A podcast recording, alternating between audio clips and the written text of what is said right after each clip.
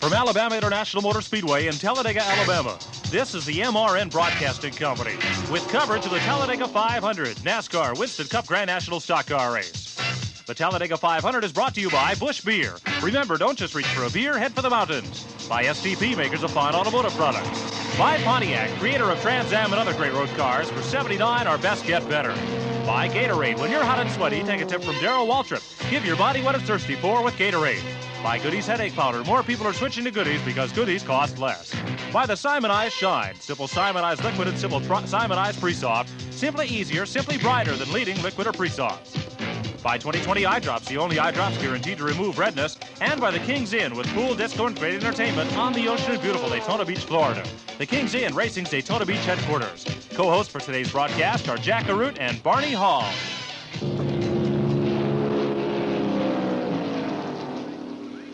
Well, hello everyone from Talladega, Alabama. Beautiful weather here in Talladega this afternoon. It's going to be extremely hot on the drivers, and some of the best competition of the year about to unfold on the world's fastest speedway, Alabama International Motor Speedway.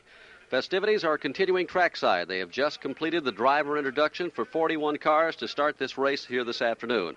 There have been some big surprises, some complete new developments in stock car racing here this week at Talladega, Alabama.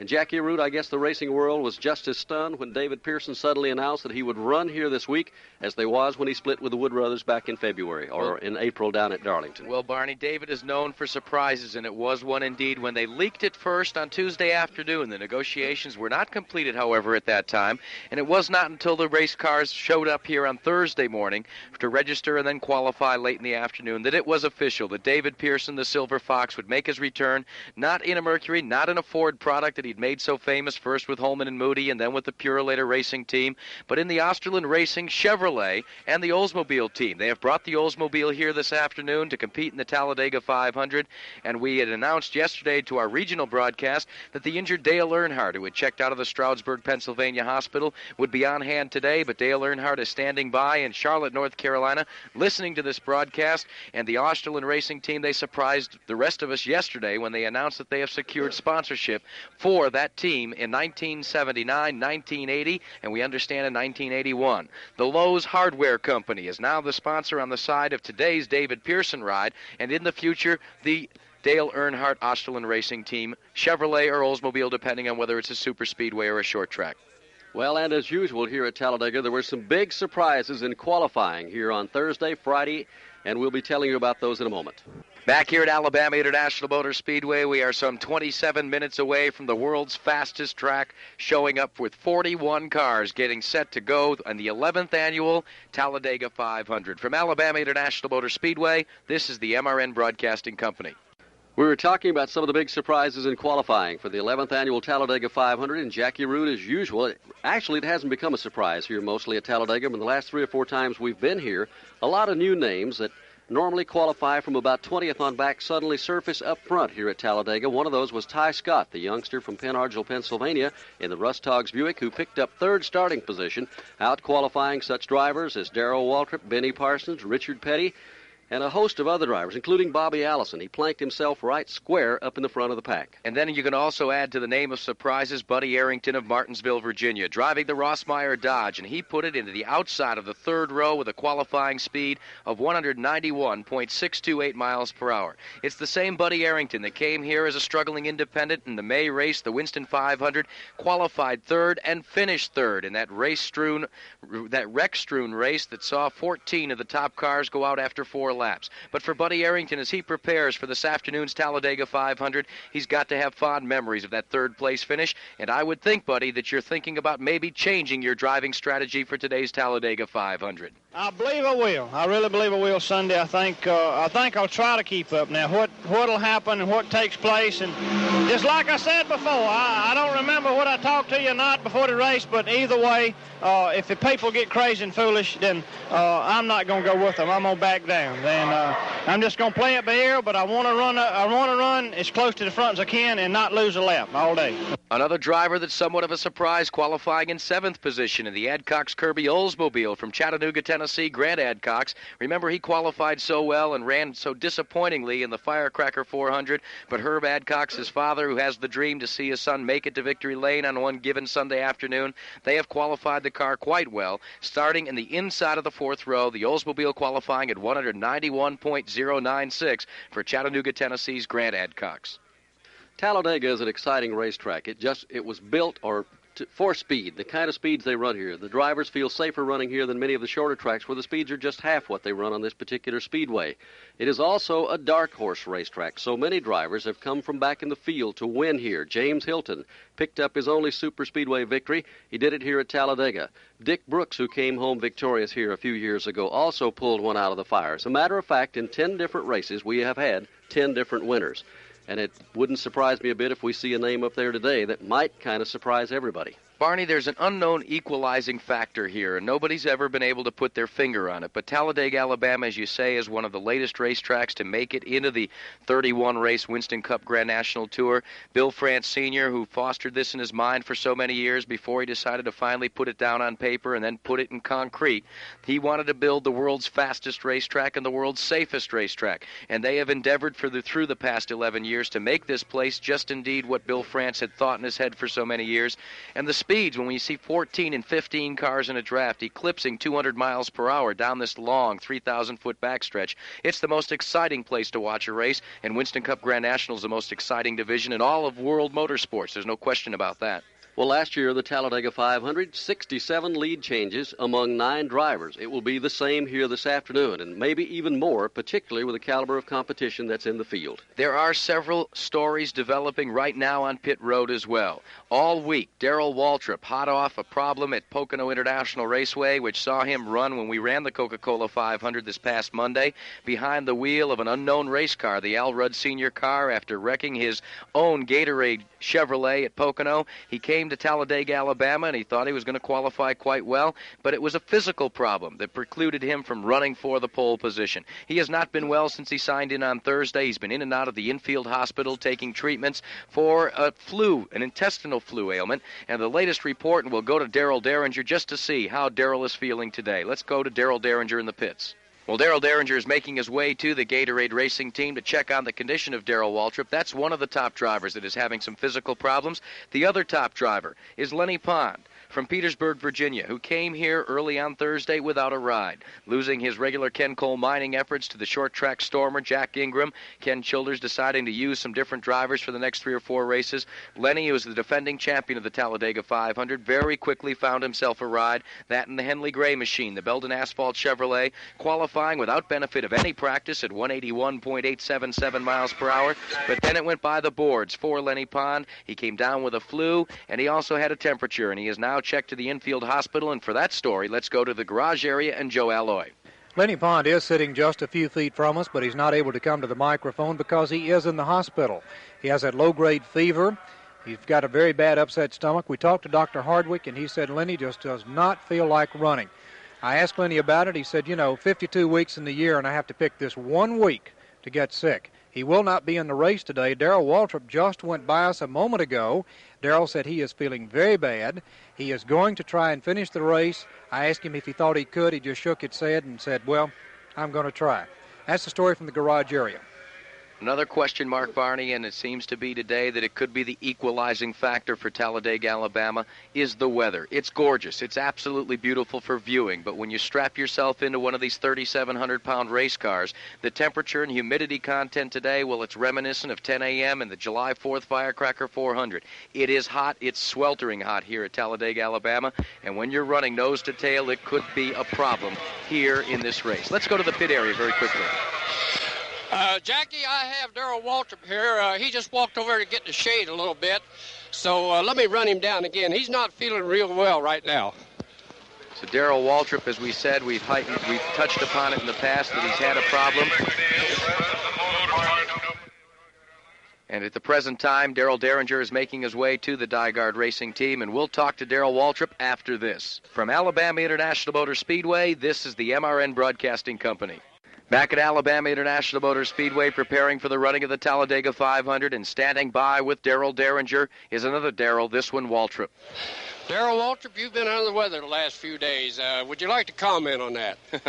no, I wish I didn't have to. Uh, I don't know. It seemed like it, a lot of people that came home from uh, Pocono uh, got here at Talladega and had a little bit of virus. I don't exactly know what it is, but uh, I know it's taken its toll on me the last couple of days. And I know Lennie Pond's been real sick. He got real sick yesterday, and some of the other some of the other people that were up there all got uh, down under the weather.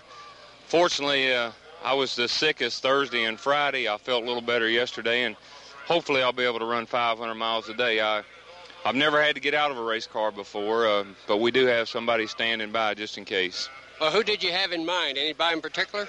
Well, we uh, we got Donnie standing by, but you know he's in the race right now, and uh, if anything happens to him, he's going to come down the pit, and then we'll just play it by ear. If uh, somebody falls out that we'd like to put in a car, then we're going to have him stand by in the pit.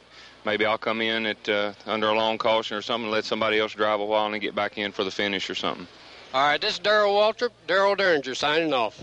Well, Donnie Allison, that would be so very fitting if Donnie Allison would take over the chores of the the DiGard Racing Team, the Gatorade people. Who can re- forget 1977 when Donnie Allison requested relief, and we had our different winner that never tasted victory lane per se, but Darrell Waltrip brought the car across the start-finish line to win the Talladega 500 for Donnie Allison.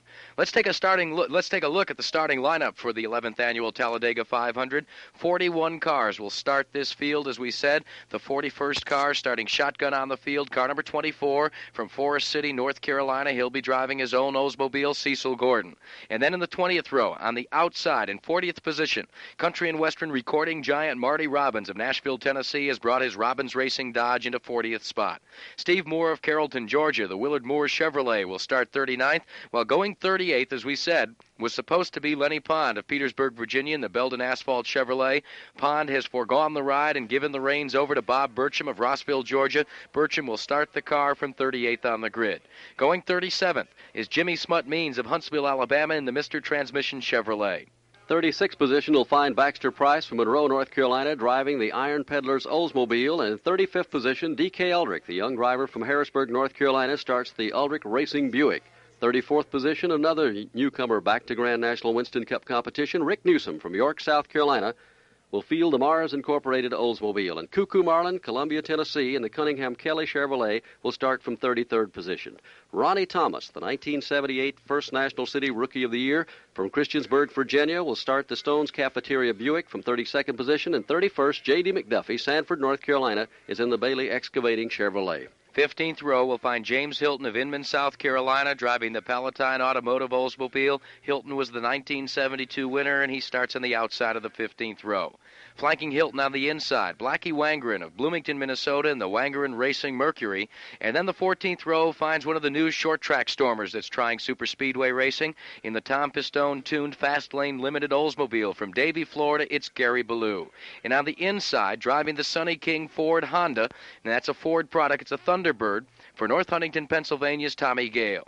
Joe Milliken, who currently rides second in the Winston Cup Grand National Rookie of the Year chase by, given by the City Citicorp people, has put his appliance wheel Oldsmobile into 26th position while going 25th. And this gentleman will bear watching from Chatsworth, Georgia. He qualified on the pole for the late model sportsman event that MRN Broadcasting Company covered back in Martinsville, Virginia in the spring. He's driving the Sunny King Mercury from the Junie Donlavey stable. It's Jody Ridley. 24 starter on the field is Dick Brooks, Spartanburg, South Carolina. Dick's in the Bearfinder Chevrolet. Donnie Allison, also a former winner of this event here from Hueytown, Alabama, starts the Hawaiian Tropic Chevrolet. And you heard him say in the in the pit area just a moment ago, should something happen to that car, he could easily find himself relief driving for Darrell Waltrip here today. 22nd position finds Bill Elliott, Dawsonville, Georgia, in the Terry Yandel Thermal Mercury. Harry Gant, Taylorsville, North Carolina, starts the Race Hill Farms Oldsmobile from 21st position. And Richard Childress, the young driver from Winston-Salem, North Carolina, will be in the CRC Chemicals Oldsmobile in 20th spot. 19th position in the field, Bobby Allison, a far position for him, Jackie Arute, to be starting that far back in the pack from Hueytown, Alabama, in the Hodgdon Moore Thunderbird. A very disappointing run for the Warner W. Hodgdon team, but they feel that they may have paid their dues. And remember, that Thunderbird can sniff out a draft better than any car in competition, and Allison feels that he will have have to draft all day to keep up, but that seems to be the way he likes it. Remember, he won the Winston 500 here in 1979. Going 18th, 19-year-old Kyle Petty of Randleman, North Carolina. Yes, indeed, after three tries, he's finally made it into Winston Cup Grand National competition. He'll be driving his daddy's STP Dodge, and they will be starting in the 18th spot. Flanking Petty on the inside of the ninth row is Al Holbert of Warrington, Pennsylvania, driving the Holbert's Porsche Oldsmobile.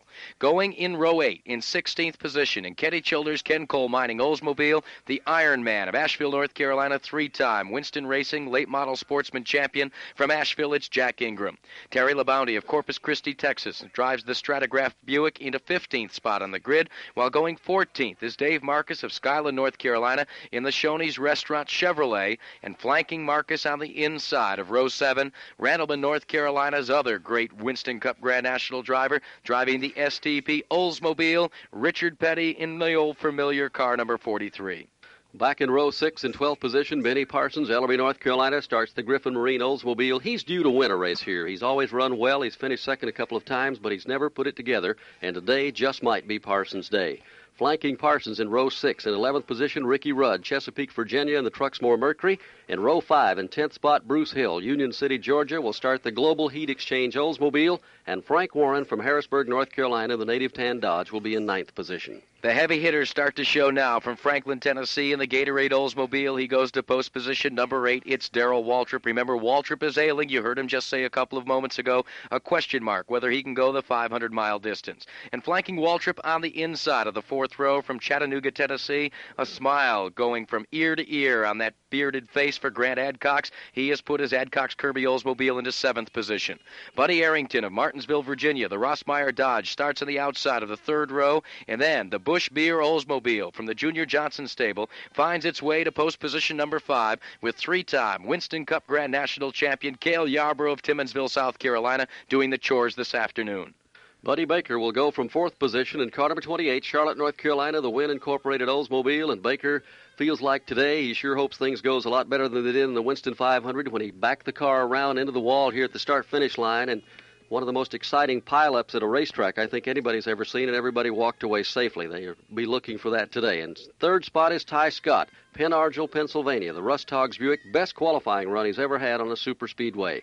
And on the front row, David Pearson, Spartanburg, South Carolina, the Osterlund Racing Oldsmobile, is in the outside alongside of Neil Bonnett. And that was a storybook affair, Barney Hall. Pearson making his return and going head to head with his old ride, the Purolator Mercury, to try and grab off the Busch Beer pole for the Talladega 500. David, did you feel that you had something a little extra to prove when you went out there to qualify, knowing that Bonnet was already qualified and was on the pole? Did you think that maybe you had to do a little bit extra to prove that you were back? No, I didn't, Jackie. I really didn't. Uh, I knew that I was going to run as good as I could, or you know, and try hard. But as far as uh, having to prove anything, no, I didn't. In fact, I, I was surprised I run as fast as I did.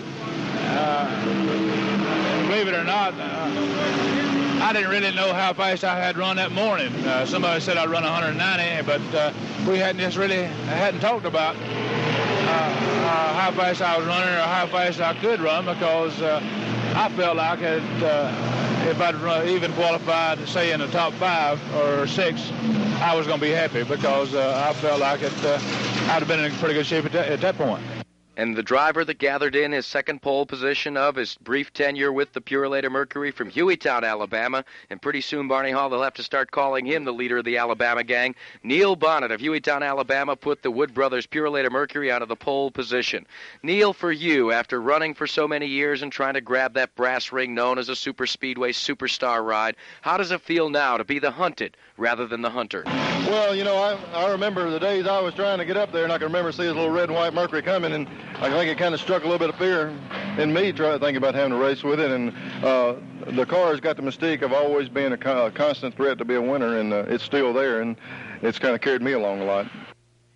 With cars approaching the 200 mile an hour mark on the high banks of the Alabama International Motor Speedway, there's comparable speed shown by the men who work in the pits. We all know how fast the crews work thanks to the Union Pit Crew contests. The record for changing both outside wheels and tires and adding 14 gallons of gasoline from two containers is currently held by a crew headed by J.C. Jake Elder, who today is top wrench on the Osterlund car, which the injured Dale Earnhardt will hopefully drive. The record time for that work, established last year, is 15.977 seconds. Keep in mind there are time penalties for such things as one of the six crewmen coming over the pit wall too early, letting the car go out with loose wheel nuts, and spilling gasoline. The elder boys did a perfect job on their record outing, incurring no penalties whatsoever. But perhaps the most impressive show of mechanical speed by a crew belongs to Junior Johnson's Busch Boys, with their patenting lightning like engine changes on Cale Yarborough's car. The way NASCAR Winston Cup points are allocated, it pays to stay in all the races to the very end, as Junior and Cale well know. After all, the points they won in races where they changed engines and got back on the track was the difference between being a champion and a runner up. With an engine change record time of nine minutes, that's hood up to hood down in the books, driver Yarborough says that with the knowledge his adroit crew has, the next engine change might well be accomplished in something like five minutes, believe it or not. Yarborough says that if a yellow flag is out during such an engine change, it's not beyond the realm of possibility that the car can get back on the track and still win. So, who gets the bruised knuckles, burned palms, singed eyebrows, and no credit? Well, there's the boss man himself, Junior, the last American hero Johnson, who on pit stops does the pumping on the jack. Crew Chief Travis Carter, who changes the right rear tire, and Tim Brewer, whose responsibility is the right front tire. Henry Benefield, when not driving the big Busch Citicorp van, is the gas man with help from Hinky Eanes. And Shorty Edwards is the man who catches the empty gas can when it's thrown back into the pits. And Jeff Hammond works when it's a four tire change, handling both left side wheels and Francis Allen brings all that rubber to the car in a hurry when it's needed. But when the car is in for an engine change, everybody's involved, around and under and in the hood, doing their thing the way no one else can. It's a symphony of coordination and speed to watch. And we hope they never have to give another concert. And this is Chris Economaki reporting. Well, Barney Hall, all 41 cars have fired and they are making their final circuit. Under the parade lap beneath us here at the start finish line, starter Chip Warren has signaled one to go. This time they are under speed behind the Pontiac Silverbird pace car. Next time they'll be at full song. Jackie, trouble on one car in the field. Gary Balough of Davie, Florida has pulled his fast lane limited Oldsmobile onto pit road and behind the wall into the garage area. A tough break, and we'll be dispatching Darel Dieringer down there to see just what the problem is on that machine. In the meantime, the field is working turn two at the present time and covering the action for the MRN Broadcasting Company in turns one and two this afternoon will be Eli Gold. Jackie, of course, turns one and two, they're somewhat deceptive as far as a casual observer is concerned. They're wide, sweeping turns. Needless to say, at 200 miles an hour, it narrows very, very quickly. The turn has a tendency to throw you out towards the outside retaining wall as you come off that 33 degree banking and begin your trip down a long 3,000 foot back straightaway. Heat is a factor, but right here on the back straightaway, we check the NASCAR Winston Racing flags behind us, and the flags blowing a steady breeze from turn three back down this long straightaway towards us here in turns one and two. Right now, they head their way up towards turn three, and we'll turn it back to the tower. And covering the action in turn three, very quickly checking in, is Hal Hamrick. The car's now moving into that third turn, most of them in the high groove as they follow the pace car through this third turn, three stories high. There'll be a lot of drafting in this area, a lot of slingshot action too, and we'll report it from here. Turn four action and the trioval itself will be covered this afternoon by Mike Joy. Third and fourth turns, 33 degree bank, a carbon copy of turns one and two. But coming off the fourth turn, you slam down onto a short 1,400 foot short stretch and into the trioval, a dogleg, a mild left hand turn. That has been the action spot here at Talladega. The Pontiac Silverbird now begins to stretch out the field. Down on trackside, the temperature, the air temperature about 95 degrees. It's hot, and the competition will be also. Back to you in the tower. The field comes to the stripe, and for the start of the Talladega 500, here's Barney Hall. Well, ladies and gentlemen, they're just about a half a mile away from the start finish line. David Pearson, Neil Bonnett square off eye to eye as they come down into the trioval at about 120 miles an hour. Chip Warren giving him the indication to hold it down a little bit for a good clean start. They have still not dropped the green as they come to the start finish line 300 yards away. Green flag, and the Talladega 500 is underway. Moving down into the number one corner. Bonnett jumps into the lead. Pearson drops right back behind him in single file. They hit turn one. It's going to be single file. Tighe Scott running third. Running fourth now is going to be Cale Yarborough, while Darrell Waltrip trying to make a move on the low side of the racetrack. It's going to be six cars right now, single file, exiting that number one, two corner. It's going to be Neil Bonnett showing the way to David Pearson. Tighe Scott running third. Yarborough running fourth. Yarborough falls down on the inside, so does Pearson. Pearson alongside the Neil Bonnett car now as they move down this back straightaway and zoom into the third turn.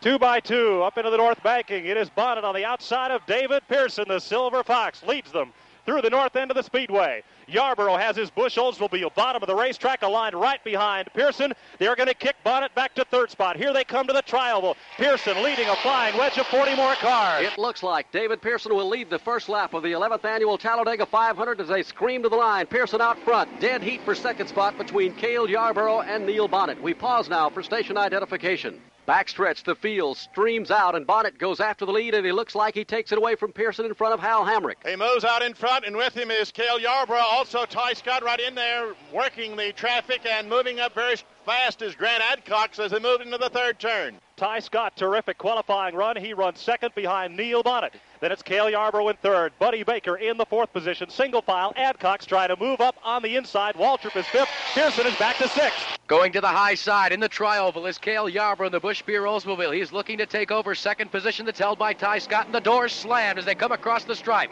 Darting and diving into turn one, challenging Yarborough for the third spot is Baker.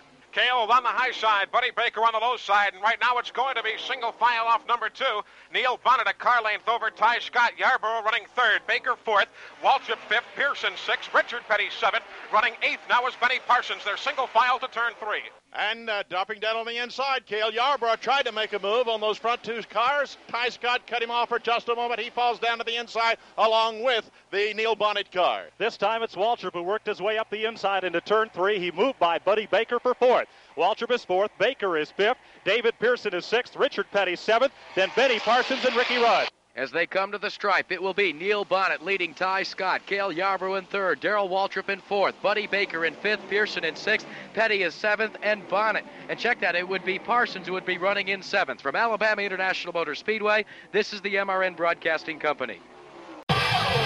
Craftsman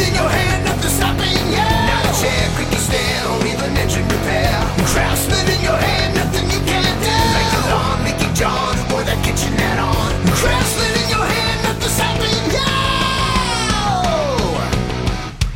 From outdoor care to home and auto repair, do it with Craftsman. Find the tools, equipment, and storage you need at your local Lowe's, Ace Hardware, or Craftsman.com. Racing Talladega style. Right now, Bonnett is in command as they head up into turn number three. Let's go to Mike Joy. Darrell Waltrip has the second slot on the bottom. He's rooted Tighe Scott out of the low groove. And here comes Buddy Baker along on the inside. Baker is fourth, challenging Scott for third. Scott caught up high, but he has the draft. Baker's caught up in it, and Waltrip goes for the lead. Nine cars in that lead draft, and Waltrip down to the bottom of the racetrack, and he almost pinches Bonnett off, gets him crossed up a little bit as they cross the stripe, and Waltrip will take the lead. Bonnett back to second. Baker puts on a charge for third as they head into turn one. Running fourth now will be Tighe Scott, but he does not want to relinquish third place to Buddy Baker, but Baker's got the inside. Running fifth right now is Cale Yarborough. David Pearson going seventh. It's going to be single file down the back straightaway until Bonnett pulls out. He tries to challenge Waltrip for the lead. Bonnett pulls on the inside. He is side by side with that lead car, and now he moves around Waltrip to take that lead. Following behind Waltrip is the Buddy Baker machine. Baker is third. Cale Yarborough is fourth, running single file. Tighe Scott has the fifth position. Pearson is sixth. Richard Petty is seventh. Here they come out of the fourth quarter. Single file, 11 cars in the draft. Grant Adcox working the bottom of the racetrack, finally files in line. He's the 12th car. Single file. This time it's a 10 car draft as they sweep out of the trial and across the stripe. Bonnett the leader. Waltrip second. Baker third. Cale is fourth. Fifth is Tighe Scott. Sixth right now is David Pearson. And seventh is Richard Petty. They're back in one. Running eighth now on the field. As they work their way through, we said Richard Petty back at the top of the point. It's going to be single file coming off the middle groove. Neil Bonnett showing the way. It's going to be nose to tail with Waltrip in second. Buddy Baker going third. Cale Yarborough fourth. And a challenge by Pearson now for Tighe Scott's fifth place. Up front, though, it's Buddy Baker trying to move down the inside. He moves side by side with Waltrip. They're battling for second position. Still out in front is Neil Bonnett. Low side is the fast way around this racetrack into that third turn, and Baker has edged up into the groove right on the bumper of Bonnett's Purolator Mercury. Bonnett leads them off the fourth quarter and slamming down onto the flat short chute to the tri-oval. They are single file. For the moment, they seem to have stabilized in those positions as they string it out, nose to tail. Here at Talladega, Bonnett in the lead, Baker's up to second, and running in third spot is Waltrip. Fourth right now is Cale Yarborough. From Alabama International Motor Speedway, this is the MRN Broadcasting Company. Well, we had expected Bobby Allison to move up to the front of the pack riding the draft, but that has not worked out. He has picked off about three positions and moved up a little bit. But right now, the battle is a blazer for the lead up in front of Mike Joy. Buddy Baker is drafted by Neil Bonnett on the bottom in turn three, and he's taken Cale Yarborough with him. Bonnett's been drop kicked back to the third spot. Yarborough goes for the lead on the inside of Baker. Downstairs comes the Oldsmobile with the Busch beer colors at fully ablaze, and now it's a racing triangle at over 200 miles per hour because Bonnett sticks the nose down low. Neil Bonnett side by side with Yarborough. The contest is enjoined in turn one. Neil retaining the low side. He now sweeps back up the banking in front of Yarborough, who goes second. Buddy Baker going third. David Pearson fourth. Darrell Waltrip going fifth. That front three sweeping off the number two corner, and it's going to be Neil Bonnett showing the way to Yarborough and Baker as they head to three. Neil Bonnett still out in front. Those other cars single file as they come back in the fourth position is David Pearson. Pearson following through the turns as they run into some slower traffic. They're having to fall in line. Typical Talladega draft. 11 cars lined up on a string covering about 800 feet of real estate as they spread out. It is Bonnett on the point as lower, slower traffic moves to the inside. Single file with Yarborough and Baker in tight formation. Bonnett, who led most of the Winston 500 back here in May, trying to do the same thing in the Talladega race. Right now, he's out front by just a half a car length over Cale Yarborough. Baker trails him down into the number one corner. Takes a look on the outside. No room there. They're nose to tail over to Eli Gold. Buddy Baker now closing it very, very tightly as Cale Yarborough drifts maybe just a hair higher than Neil Bonnett, but it's going to be the tight single line formation off that number three corner, or number two, we should say. Right now, David Pearson trying to pull away from Waltrip and catch the front three. Up front, though, it is the car number 11. Cale Yarborough moves the Busch Oldsmobile down on the inside. He's side by side with Neil Bonnett in trying to pull into that draft is Buddy Baker, but it's still a two-car battle into the fourth turn. Bonnett has the high side and seems to have the power. He's held right with Cale off the fourth turn, and Bonnett has the lead. Slipping back in to lead the draft, Baker looks to the inside and thinks better of it. A Mercury and an Oldsmobile at it for the lead in the Talladega 500. Right now, it's the Mercury out front. Purolator in front as the Busch Oldsmobile tries to chase him down in turn one. Baker is there, and Pearson has moved back up into fourth spot. Takes David- a look on the outside as they head to you, Eli. David Pearson, indeed, trying to go to the high side right now, decides to tuck back in and make it that tight four-car draft. And here comes Darrell Waltrip. He brings Richard Petty and Benny Parsons along with him. So it's going to be the tight crew of seven now heading their way to turn number three. Still at uh, single file down the back straightaway. No one's made that move to the inside. Those front two cars with Cale Yarborough right in behind. The Neil Bonnett cars practically glued together as they go into the third turn. They have about a car length on Buddy Baker in third, Pearson in fourth, Benny Parsons in fifth, uh, Richard Petty. Third, that's Cale Yarborough in fifth, then Richard Petty sixth, and Benny Parsons seventh. They're single file with about 20 car lengths on the next pack of cars. They broke it down to a seven car draft as they've lost some traffic on the tail end of the field. Back to the line. Still out front is Bonnett. Cale is second. Baker third. Pearson fourth. Waltrip fifth. Petty is sixth. Moving up into seventh position is Benny Parsons. They're back in turn one. Each time coming off the number two corner, Cale Yarborough tries to look inside and outside and can't make a move, so he retains single file formation. Same thing right here as Cale goes a bit lower than Bonnett, then swings right back in behind him. So it's going to be those tight three now against seven, closing it up as they head to Hal. And down this back straightaway, still those front three tied closely together. Cale looks on the inside, can't make the move as Neil Bonnett drops down low. Buddy Baker still in there looking as they go high into the fourth turn. Front three cars have opened up about 10 car lengths on fourth place, David Pearson. It's Bonnett in the Mercury, leading the Oldsmobiles coming by now of Yarborough and Buddy Baker. Perhaps these drivers are remembering what happened here at Talladega back in May when the entire field jammed up in that session on the fourth lap and they're stringing it out single file, running a tight draft. Still seven cars in the lead draft. Back in eighth position is Tighe Scott. Ninth is Dick Brooks as they work their way back to Eli Gold. The cars continuing to split the turns one and two pretty well right down the middle this time through. Buddy Baker maybe a bit of a higher line than the rest. Running fourth now Pearson. Fifth goes Darrell Waltrip. Sixth is Richard Petty. And seventh Benny Parsons. There's three cars in the first group. Then comes Pearson by himself. Then three more cars. Darrell Waltrip leading that group as they go into the third turn. Dick Brooks has worked his way up into the top 10, and Brooks has always said there are two things he knows he can do. One is draft, and the other is run Talladega. He started way back in 24th position and has carved his way into a spot of the top 10. Front three cars heading back for the line. Well, all of a sudden, the leaders are going to have to pick their way through some of the lapped automobiles. They're catching the tail end of the field. The first car they'll lap will be Jimmy Means' machine as Neil Bonnett leads them on the high side back down in turn one. And Eli, traffic is going to be a factor for the leaders. Indeed, the leaders coming up now on Blackie Wangerin along with Marty Robbins and Kyle Petty. So your leader cars go up on the high side. Everybody else bailing out down low as they do. Sweeping off the turn. This time the leaders go way out to the outside retaining wall. They take the high side and head to three. That way, dicing through traffic. As they come by Kyle Petty, he very smartly moves way down on the inside. That yellow bumper showing to those guys as they move that by him and into that third and fourth turn. Leaders working around Tommy Gale. Lap traffic staying well down to the inside. One more car to dispense with before the line, and then it'll be open field running for the three leaders. They move by Ronnie Thomas, and now Bonnett has a clear track to himself. This time by, the Talladega draft comes into effect for three automobiles. The Purolator Mercury leads the Busch Beer Oldsmobile, the Win Incorporated Oldsmobile, tucked tightly behind in third. And the speed that time by 200.170 miles per hour. 16 laps have been completed of the 188 that'll make up 500 miles here at Talladega. It continues to be Bonnett out front, dropping himself into second position is Buddy Baker, while running third is Cale Yarborough. Now they switch positions once again in front of Mike Joy, with Yarborough taking over second and Baker dropping back to third. Those three cars have about a second and a half lead on David Pearson as they have begun to move away from the field, Jack. From Alabama International Motor Speedway, this is the MRN Broadcasting Company. Kyle Larson brings his Chevy in four tires Sunoco Racing Fuel. From fueling NASCAR champions on the track for over 20 years to innovating 94 octane, the highest octane on the market, performance is what Sunoco does. All Sunoco fuel at the pump meets the same top tier standards as the fuel used in NASCAR. Money stop here for Ryan Blaney. Four tires with Sunoco fuel. From the track to your tank, you can trust Sunoco to help your vehicle perform at its peak. Field heads back into turn number one, and there's a three-car draft up front for the lead in front of Eli Gold. It's going to be Neil Bonnett still leading Cale Yarborough and Buddy Baker, but Baker looks to the inside and goes for second place on Cale.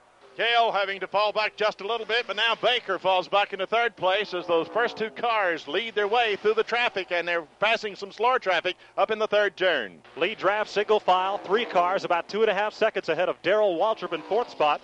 David Pearson fifth, Richard Petty sixth, Benny Parsons seventh. They have their own tight four-car draft. It'll make the hair stand up on your neck here at Talladega. Here come the front three. It's Bonnett still out front. He will just not give up the lead. Yarborough has put a move on him on the outside and the inside and the corners, and in the trioval, he's tried him underneath a couple of times. No way. He goes after him again and won. Cale looks to the low side, but again doesn't make a move here. It's going to be single file as Buddy Baker tightens it up. It's running now three wide as they come down the back straightaway. It's going to be Neil Bonnett, Yarborough right behind him. Buddy Baker running third. The Steve Moore automobile having some fishtailing problems. Way loose through turn number two, but he's back underway down the backstretch. Buddy Baker stays about two car lengths behind Anglin. The separation's about one car length as he moves closer and closer to those two lead cars as they move into the fourth turn. The fast groove started up here at the bottom of the racetrack, but it's climbed about two lanes since the start, less than 20 laps ago. Front three cars, single file, head back to the line. And those front three cars have lengthened their advantage to over three seconds over your fourth place machine, which now belongs to Darrell Waltrip as they come across the stripe to complete the 20th circuit. For Neil Bonnett, when you run here, is it just plain horsepower, or does handling come into effect, Neil? You know, there's no way getting around. This racetrack's getting some age on it. The asphalt's not as tight as it was before. Uh, when we first built this thing, it wasn't a handling racetrack. And the next year, it wasn't a handling. But now I see this track getting to be where you got to handle a little bit on it. It's not. It's not where you have a G in horsepower and go just fast as you want to go. You've got to get the car to where it's stable too, and uh, it takes a combination of a motor that's real good and uh, and then be able to get the car to where to handle all day long. Leaders work in front of Mike Joy in turn four. Still single file as they continue to open up an advantage on the fourth through seventh place cars. Bonnett still on the point of this tight three car draft.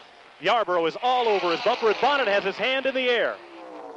Bonnett down to the bottom of the racetrack. Here he comes back to the start finish line. He is waving frantically out the window of the car as they come across the start finish line, and caution Barney? is on the speedway. There's a little bit of a miss dropping out here in the fourth turn. It's just a couple of drops at a time, and Bonnett was pointing to the sky as he came by. We'll concur here in turn number one and two, as well as some of the fans throw the umbrellas. Right now, your leaders work the back straightaway. Bonnett in front. It's going to be five car lanes back to Yarborough, three more back to Buddy Baker. They've all slowed down coming back this uh, down this back straightaway. Neil Bonnett leading the pack, and they're falling down toward the inside, definitely slowing down as they go to the fourth turn. So the first caution flag of the day of the Talladega 500 comes out on the 21st lap. From Alabama International Motor Speedway, this is the MRN Broadcasting Company. The Talladega 500, the 11th annual edition, is presently under caution, and your leader is the STP Oldsmobile with Richard Petty at the controls. Some of the front running cars, namely Bonnett, Baker, Allison, Waltrip, you name them, they've been in and out of pit road, but Petty is elected to keep his STP Oldsmobile out front behind the Pontiac Silverbird pace car. Almost half the field has elected to go on to pit road. Here is Waltrip coming back out of the pits right now. Where he is still in the car. We were looking to see if they'd had a driver change, but not so. Donnie Allison in the Hawaiian Tropic Chevrolet pulls back onto the speedway. For an update on what's been going on in the pits, let's go to Darel Dieringer. Barney, it was pretty crowded down pit road here a few minutes ago. Bobby Allison came in and so crowded he couldn't find his pits, so he had to go back out. But the crew's all in, all out, and don't look like they're having any problems at all. So 22 laps are complete in the Talladega 500 here this afternoon. 188 laps comprise the 500 miles, and caution, first one of the day, coming out on the 21st lap. We had some showers up in turn four for a condition of the speedway, and if the showers are still coming down, let's take a swing around the speedway. Over to Eli Gold. Here, Barney, of course, we work indoors on a back straightaway position, but looking down the back stretch, there are many, many golf umbrellas still up, and the wind has picked up appreciably. Some of the makeshift tents that are dotting along this back straightaway location are now being held down uh, by some human power with the assistance of the clubs that have already been uh, staked into the ground. So the rain may have taped off uh, pretty much to a drizzle right now, but the wind has certainly picked up. Well, as you look at the sky, Jackaroo, there are no black, dark, ominous clouds in view here at the Speedway right now, just a few of the low hanging clouds. So it looks like maybe if there's any precipitation to fall upon the Speedway, it will be, it will be of very short duration. Hal Hamrick, it looks like most of the rain fell up at your end of the Speedway. Uh, just beyond us, Barney, up in the turn, the folks just to our left, many of them with radios listening, uh, were holding their hands out, shaking their heads as if to say, There's no rain here. Just to our right, though, up in the third turn and up in the fourth turn area, there has been a little bit of a drizzle there. The back straightaway is dry at this time. And at the present time, Barney, as we look down the long pit road area, the windows here in the broadcast position are beginning to be pelted with some rain. This is a brief shower, and it was somewhat expected, I think, as we recall, Barney, that they were calling for a little bit due to the humidity factor that's present here today. The temperatures soaring into the 90s and the humidity almost equaling what the temperature is in terms of Fahrenheit. Well, there had been a 20% chance of scattered showers throughout the state of Alabama this afternoon, and we're getting that 20% here right now. Dropping into the MRN broadcasting booth with us this afternoon is the president of the Northern Petrochemical Company. They're the people's, people that make Peak Antifreeze, which is one of the MRN sponsors, and it also happens to be one of the outstanding products that's used on most of the Winston Cup Grand National cars. Dan Gardner is the president, and we understand this is your first race ever, anywhere, and you picked Talladega to come. That's the truth, and I'm having a wonderful time. Wonderful time. Well, you've had an opportunity to witness some 20 laps of 200 mile per hour action. What are your impressions having seen these Winston Cup Grand National drivers do it at 200 miles per hour plus? Bill France told me to go outside at the start and don't stay inside. I went out, and that was a thrill. The ground shook, and the noise was immense. I enjoyed it. I'm sure that you're probably a very avid sports fan. What would you compare it to? Can it be compared to any other major sporting event that you've ever witnessed in your life? This is one of the biggest thrills I've had in watching these people run. This is entirely different from any other sporting event. As a new fan and being involved in an automotive product such as Peak Antifreeze, what do you think is the thing that makes new race fans get so excited about it? Is there one thing that maybe gave you that little extra tingle today? I guess it's the noise, the uh, immense power that are generated by these cars. Peak antifreeze and coolant has been a long time automotive product, but it's only been this year that we've really seen it begin to surface up front in Winston Cup Grand National competition. Is it a good marketing vehicle for you people to get the word out that it's race proven and that it can go in 200 mile per hour race cars and keep them cool? One of the best things going. We find that uh, our customers talk about it all the time. Well, it's an annual thing here at the MRN Broadcasting Company. Whenever we bring a new fan or an old fan up to be interviewed, we ask them to pick a winner. Your chance, Dan Gardner. Who would you pick to win the Talladega 500 today?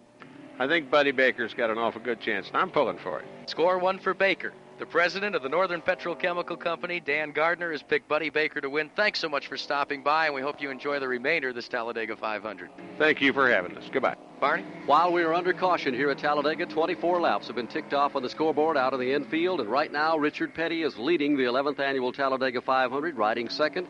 A young driver from Dawsonville, Georgia. Bill Elliott is in second position. Cale Yarborough is third. Bruce Hill is fourth. Neil Bonnett is in fifth position, and Buddy Baker is in sixth position. Well, there's over $200,000 up for grabs in this afternoon's Talladega 500, and as we said, Richard Petty continues to be posted as your leader. Bill Elliott has dropped himself into second position.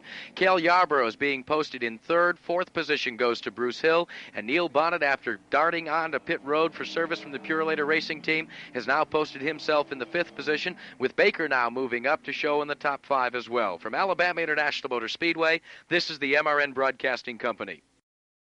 Here at Alabama International Motor Speedway, Richard Petty continues to lead Bill Elliott, who is now posted in the second position.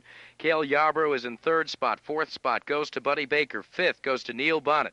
Benny Parsons has dropped himself into sixth position. DK Ulrich is in seventh. Eighth position is now being posted as the Iron Man Jack Ingram, with ninth position to David Pearson. Darrell Waltrip is tenth. Donnie Allison is eleventh. Going twelfth is Ricky Rudd in the Truxmore Industries Junie Donlavey Thunderbird. Running in thirteenth position is the Jody Ridley machine. That's the Sonny King Mercury. While going 14th is Clifton Coo Coo Marlin, 15th to Grant Adcox. In 16th position is Bobby Allison. In 17th spot, it's now being posted as Joe Millikan. In 18th position is Buddy Arrington. 19th is now being posted as Richard Childress. While going in the 20th position is the Race Hill Farm Chevrolet. Check that, it's an Oldsmobile for Harry Gant. Well, they have just black flag car number 39, Blackie Wangerin machine, as he came across the start finish line that time. 26 laps are now complete here in the Talladega 500, and Richard Petty elected to bring his car onto pit road this turn around as they serviced the STP Oldsmobile.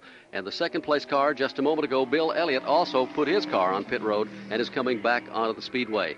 Let's check in with Darel Dieringer for any late developments on pit road. We had a driver's change, and uh, D.K. Ulrich got out, and Dick May got in to relieve him. There's no difficulty. I think it was a plan uh, before the race started. And Barney, that'll make two cars that Dick May has officially started here in his quest to maybe better his record that was set at Dover, Delaware. He, as we have learned from Joe Alloy, actually started the Gary Balough machine. The Fastlane Limited car took one lap, pulled it into the pits. So this is the second ride in the Talladega 500 in 1979 for Dick May. Remember, he holds the record five different cars at Dover, Delaware for the Delaware 500 several years ago. Well, he climbs in, uh, in and out of race cars. If you need a relief driver, you can always count on Dick May if he's anywhere around the racetrack at all. 26 laps are in the book. Rain has halted and brought out the first caution flag of the afternoon here at Alabama International Motor Speedway. The field getting bunched again, and it looks like we're getting ready to go back to green. And to set up how they're running as they move to Mike Joy, let's go to turn four. Lights are off on the Pontiac Silverbird pace car. Cale Yarborough has the high groove with Baker. Neil Bonnett behind him, then back to Benny Parsons. Slower cars down to the inside. The pace car ducks down to the inside almost gets overhauled by the field. Here they come with Cale Yarborough leading Baker, Neil Bonnett, and Benny Parsons. Pace car digs up a little grass getting onto pit road as the field comes up through the gearbox in full speed up to 200 miles an hour. Cale Yarborough across the line. He's in front. Baker is second. Bonnett is third. Moving into fourth position, Benny Parsons as they work turn one. As your leaders work their way through, it's going to be Cale Yarborough splitting the turn right down the middle. It'll be Buddy Baker running behind him. Neil Bonnett trying to go to the high side of Buddy Baker. He tucks in now in third. Now Neil goes to the low side. He makes it too wide down the back straightaway. Neil Bonnett going to the inside of Buddy Baker and a challenge now for the lead. Neil Bonnett down on that inside. Buddy Baker tried to look in there, tried to get around, but he couldn't quite make it. And now that car number 11 of Cale Yarborough strings it out. They fall in single line with Buddy Baker in behind Cale Yarborough's car. Neil Bonnett in third position. Bonnett whips up on the high side, moves just a bit up, and then comes back down to the low groove. Benny Parsons has the fourth spot. Jack Ingram is right behind him, has been trying to pass. Then it's back to Grant Adcox. Those three cars, again, work the draft, and they've been able to pull away from the rest of the field. But this time it's closing. Here comes in fourth position Benny Parsons and Jack Ingram. It's Yarborough out front back in turn one. Right now, as Cale runs in first, Baker going second, Neil Bonnett going third, fourth is Benny Parsons, fifth is Jack Ingram, sixth goes the Grant Adcox car, Darrell Waltrip running there in seventh, exiting the number two corner. It's going to be Buddy Baker going to the inside of Cale Yarborough. Neil Bonnett looks to make it three wide and does down the stretch. He makes it three wide, and here comes Jack Ingram right in behind the Neil Bonnett car. He's trying to get up there and around Baker. Baker now beating him to the turn, but Neil Bonnett moves out in front with Baker in second. A dead heat for third between Jack Ingram and Cale Yarborough. Two by two, the front two have split. Bonnett leads Baker. Ingram, bottom of the racetrack against Cale Yarborough. Two tough, hard chargers. Yarborough will get the nod for third. He's in the draft. Ingram is out of it. Neil Bonnett out front. Here he comes to the stripe, through the trioval, down to the bottom of the racetrack. Baker wants that lead. He will never settle for second if he's capable of getting in front. He chases him down into turn one, but it's still Bonnett out front. Jack Ingram being drop kicked back to fifth running order as Neil Bonnett leads that single file choo choo through the first and second turn. Baker running second. It's going to be Cale third. Benny Parsons going fourth. Darrell Waltrip now fifth. Jack Ingram running sixth. Single file until David Pearson pulls out. He tries to pass Donnie Allison. Pearson trying it, and now Buddy Baker falling on the inside of Neil Bonnett. He's got a nose out in front. Cale Yarborough following him, and they're going to front Cale Yarborough. And they go in on into that number two position is Yarborough falling back to third is Neil Bonnett. Bonnett gets caught out of the draft, and it's Buddy Baker who leads the Talladega 500. Tight draft coming off the turn, and here Yarborough goes back downstairs for the lead. Cale Yarborough comes right to the bottom of the racetrack, almost takes it in the grass, and Neil Bonnett goes underneath Yarborough. They're three wide at the start finish line for the lead. If that had been a finish, it would have been a photo finish. Back in one, Bonnett at the bottom of the speedway. Up the banking, Bonnett goes in front. Now Cale Yarborough goes to the low side of Buddy Baker. He tries to sweep up into second place, but Buddy stays right with him. They move up up in some race traffic. Blackie Wangerin pulls out of the way. Jack Ingram now makes a charge for third place as he pulls out alongside Cale Yarborough as they head to three. Here comes that car number 88 as Darrell Waltrip goes by Jack Ingram's car, falls into fourth place. There's two cars side by side now. Baker getting the front nod as they move into the fourth turn. Baker is drafted underneath Neil Bonnett for the lead. Bonnett rides second. Yarborough is third. Buddy Baker is in the fourth spot.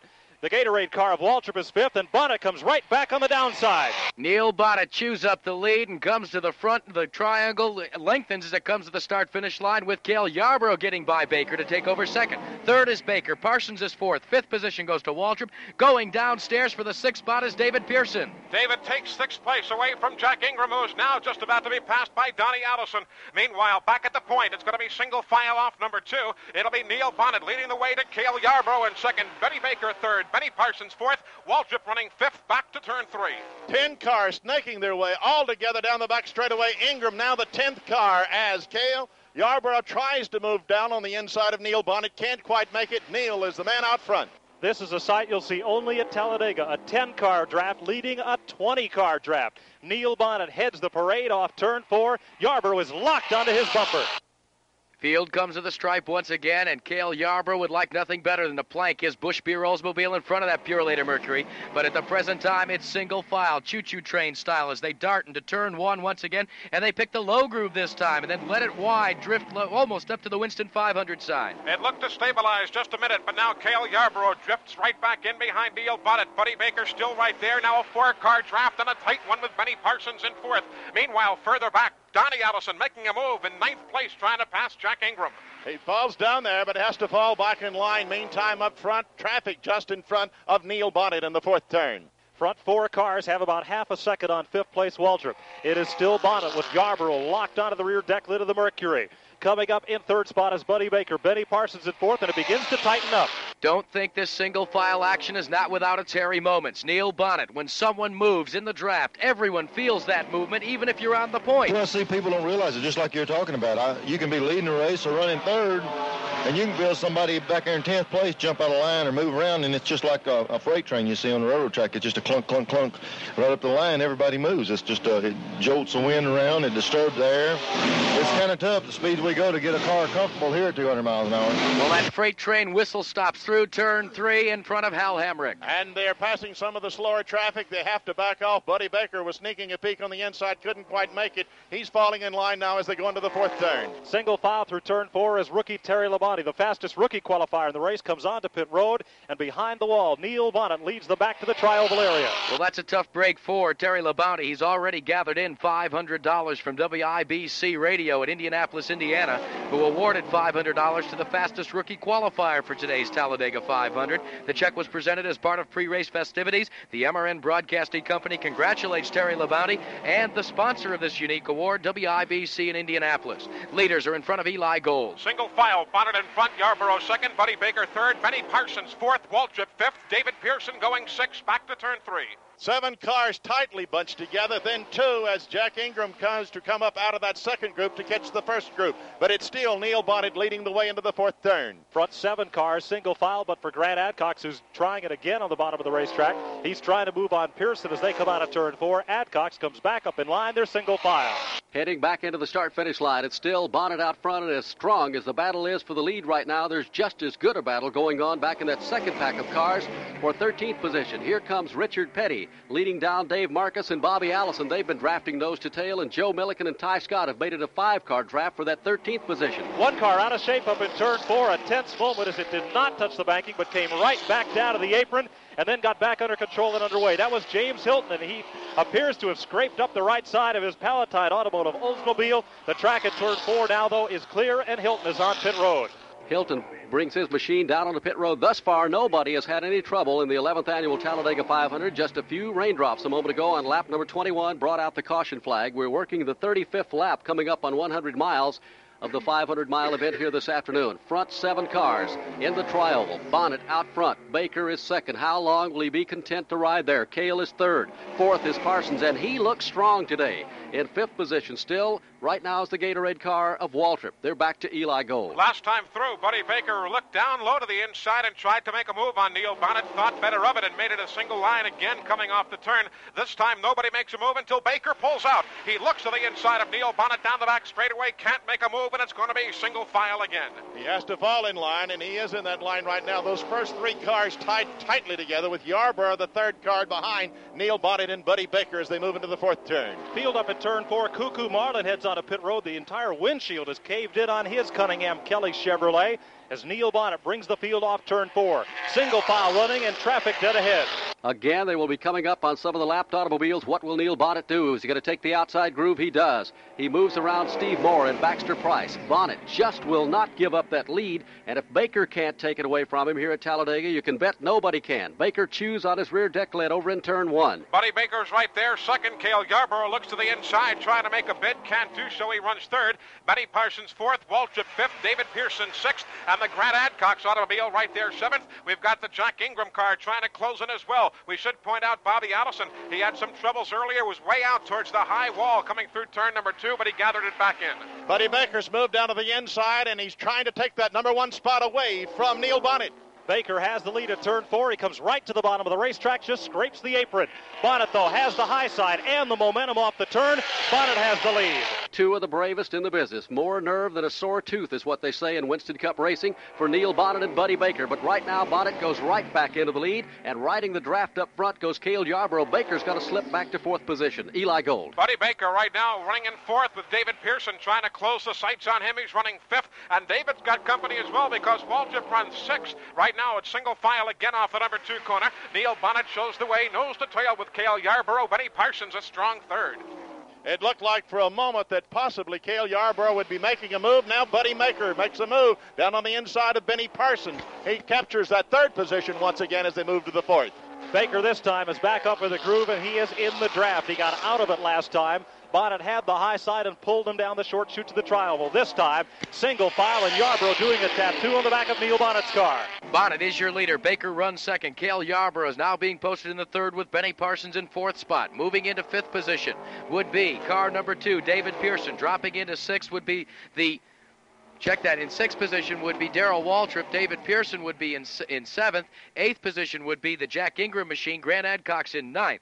Running in the tenth spot is Donnie Allison. In eleventh position is the they're showing car number 90. That would be the the uh, Junie Donlavey machine with uh, Chesapeake, Virginia's driver Ricky Rudd. Richard Petty is being shown 13th. Buddy Arrington 14th. In 15th spot is Harry Gant. In 16th position is Jody Ridley. Moving into 17th position is Dave Marcis. Bobby Allison is 18th. 19th is Joe Millikan. And running in 20th is Bruce Hill. And Jackie, let's give a call to Richard Childress and Bob Burcham. Those two cars, the CRC chemical car and the Build Asphalt automobile, they've been having their own private battle. Though maybe back a bit from the headline to the front runners, they've been swapping positions back and forth all afternoon. Here comes that battle for 13th position we were telling you about. Richard Petty, Dave Marcis, Donnie Allison, Bobby Allison, Tighe Scott, and Joe Millikan. They're running for that 13th spot, and they are glued together as they move to you, Eli Gold. It's going to be nose to tail with the exception of Tighe Scott, who tries to move to the underneath side of Bobby Allison and does. As they exit the turn, it's going to be Richard Petty leading the way to Dave Marcis, Donnie Allison, Bobby Allison, then Tighe Scott trying to sneak in front of Joe Millikan, but Millikan shuts the door.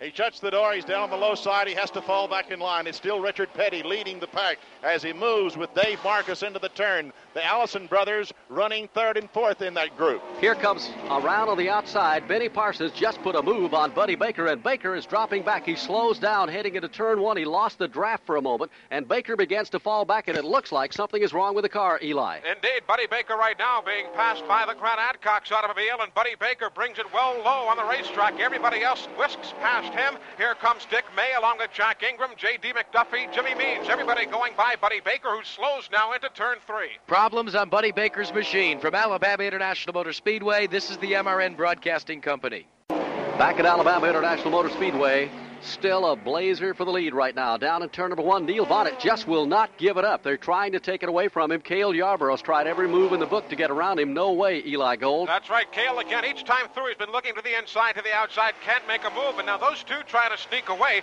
while David Pearson, Darrell Waltrip, and Benny Parsons, along with Grant Adcox, hook up in their own four car private draft to try and chase him down.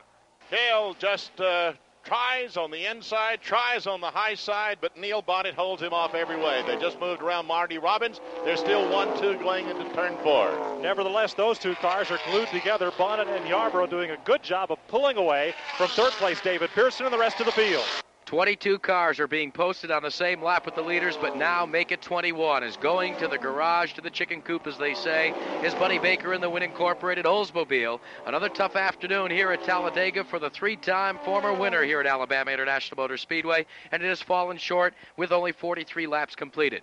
Lead team, however, begins to pull away to a sizable separation in front of Eli Gold. It's a two-car session now, Eli. That's right. It's an unrelenting challenge by Cale Yarborough, though he's not really dicing around anymore. He's tucked right back in behind Neil Bonnett, and those two begin to streak away from the rest of the pack. A larger gap right now for them than anybody's enjoyed all afternoon.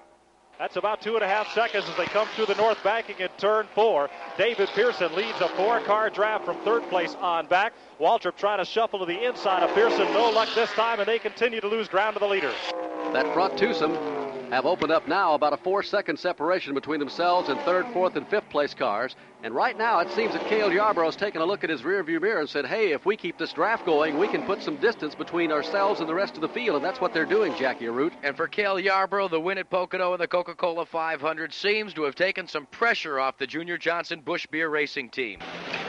Well, yeah, I feel a little better. Uh, you know, it's been a pretty long dry spell, and uh, I think it's uh, not not only did a lot for me, but for the for the whole crew and all. It's we just proved that we can we can still win races, and uh, I think we're going to definitely shine a little bit from here on out. As the leaders go to turn four and come to the trioval, the battle royale for 12th position with Marcis on the point is in front of Eli Gold. Donnie Allison trying to pull down low, looks to take that 12th spot. Joe Millikan goes along with him. Bobby Allison there as well. They head to turn three. As that group of traffic moves up into the number three corner, the leaders scream across the start finish line, and it continues trouble on Cecil Gordon's car as he heads off into turn number one. Smoke out of the machine. Let's pick it up, Eli Gold. Cecil Gordon has the car under control down low on the racetrack, though smoke continues to bellow out from behind it. He's down low on the apron, everybody passing him on the high side, so Cecil out of harm's way. He's under power, but continues down low on the apron of the track. Cecil Gordon, who apparently broke something on a car, does not appear to be an engine. It's just a plume of smoke out of the machine. He puts it down on the apron of the track and comes on around. No caution on the speedway. Front twosome are in front of Mike Joy. They continue to build ground, Barney, on third place David Pearson and the rest of the field. Yarborough has not made a move. He's staying right on Bonnett's deck lid. Back to the start finish line. The front two, Yarborough and Bonnett, have it all to themselves as they continue to stretch that interval between the third place car. David Pearson in the Lowe's Oldsmobile. Back in turn number one, Pearson is third. Waltrip still hanging on to fourth spot as they move over to Eli Gold. David Pearson, a couple of times through, seems to be trying to put some distance between himself and the rest of those cars. He might think, let's pull away and try and catch it. But right now, Darrell Waltrip, along with Benny Parsons and Grant Adcox, all tie in again with David Pearson. Right now, as a matter of fact, Benny Parsons tries to go to the inside and make a challenge. Benny Parsons down on the inside. Grant Adcox trying to follow him, but Darrell Waltrip holds off that charge for the moment. Now it's still Parsons down on the inside as they're side by side going into the fourth turn. Now Parsons will have the short way around the bottom of the racetrack, but Pearson up on the high side with Waltrip will have the momentum and more RPM off the corner, and that's the way it plays. Pearson and Waltrip, Parsons and Adcox. Down to the line, Bonnett right now by two car lengths. He's in front. Cale is riding second. Third place is David Pearson. Fourth is Waltrip. Fifth is Benny Parsons, and six is Grant Adcox. In the Jackie meantime, another car has returned to the race with a new driver at the controls. Clifton Coo Coo Marlin brought an ailing Cunningham Kelly Chevrolet in a pit row with a busted windshield, and his crew chief, Sterling Marlin, who competed in the ARCA 200 yesterday, has taken over the controls from his dad, and he's brought the ailing machine back out onto the racetrack. Leaders work in front of Mike Joy as they go to turns three and four. Working race traffic, Bonnett and Yarborough continue to stay glued together. They're running about midway up the racetrack, looking now for the high groove as they came up on three slower cars. Bonnett threads the needle between slow cars and the wall as they lap by Bill Elliott and the DK Ulrich car. Going to the high side of race traffic, Blackie Wangerin right in front of Neil Bonnett. Bonnett goes out wide across the concrete retaining barrier to put a lap on Wangerin. In right glued to the rear decklet of the Purolator Mercury is Cale Yarborough. They have lengthened their advantage to some five seconds over your third place machine, David Pearson, as they go in front of Eli Gold. Your leaders work their way past Dawsonville Georgia's, Bill Elliott as well as they work down the back chute right now. It's going to be Neil Bonnett again. Nose to tail, though, with Cale Yarborough passing us now about four seconds behind. Darrell Waltrip leading Benny Parsons along with David Pearson.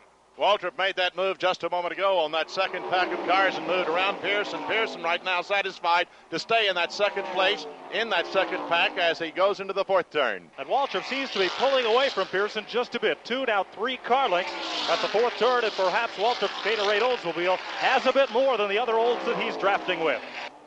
Well, as that group scrambles back in the field, the front twosome continue to get even further away as they scoot back into the number one corner right now. It's still Neil Bonnett in front. Riding in second is Cale Yarborough. And Jackie David Pearson doing a whale of a job here this afternoon. Anybody who said the Silver Fox had lost his nerve in stock car racing should be here and watch him run. A lot of people have said that David Pearson disliked Daytona and Talladega. He told us yesterday, no, that's not so. It's just that it's so mentally and demanding when you run here at Talladega. Uh, you got to keep your mind on what you're doing at all times. You can't uh, relax and look across and look at the uh, scoreboard, or you can't look in the grandstand at the people, and you just can't do nothing. You just got to keep your mind on exactly on what you're doing because you're running so fast. And, and other racetracks, even say at 160 mile an hour, you got time to look around and you can look at the gauges, you can look at anything, and uh, have a little bit more fun about it. But this is strictly business right here when you run this place.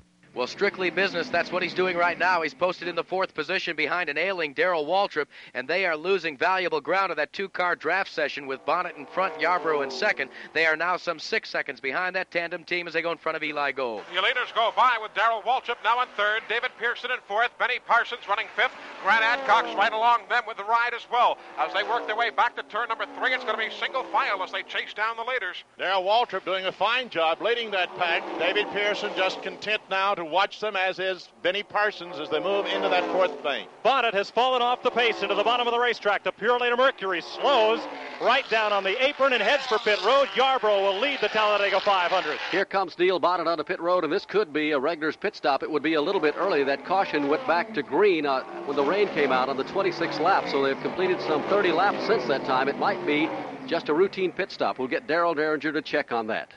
A regularly scheduled pit stop for Neil Bonnett. He is back. And now Cale Yarborough has presented his Busch Beer Oldsmobile on a pit road for service as well. He is back into the race with 53 laps completed. From Alabama International Motor Speedway, this is the MRN Broadcasting Company. The NASCAR season is here, and Toyota Racing is looking for clashers. Did you clash at the Coliseum with your favorite Toyota drivers?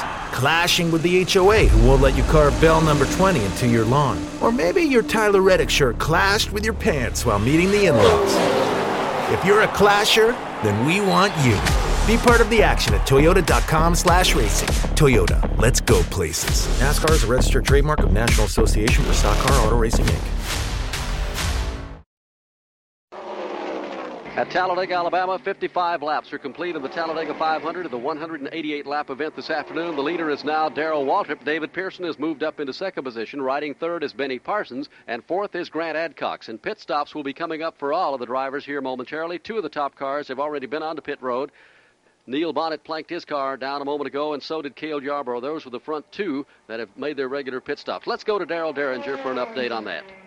Cale Yarborough came in on a scheduled pit stop. He had a super pit stop. He had a 13 and a half second, and it was way running.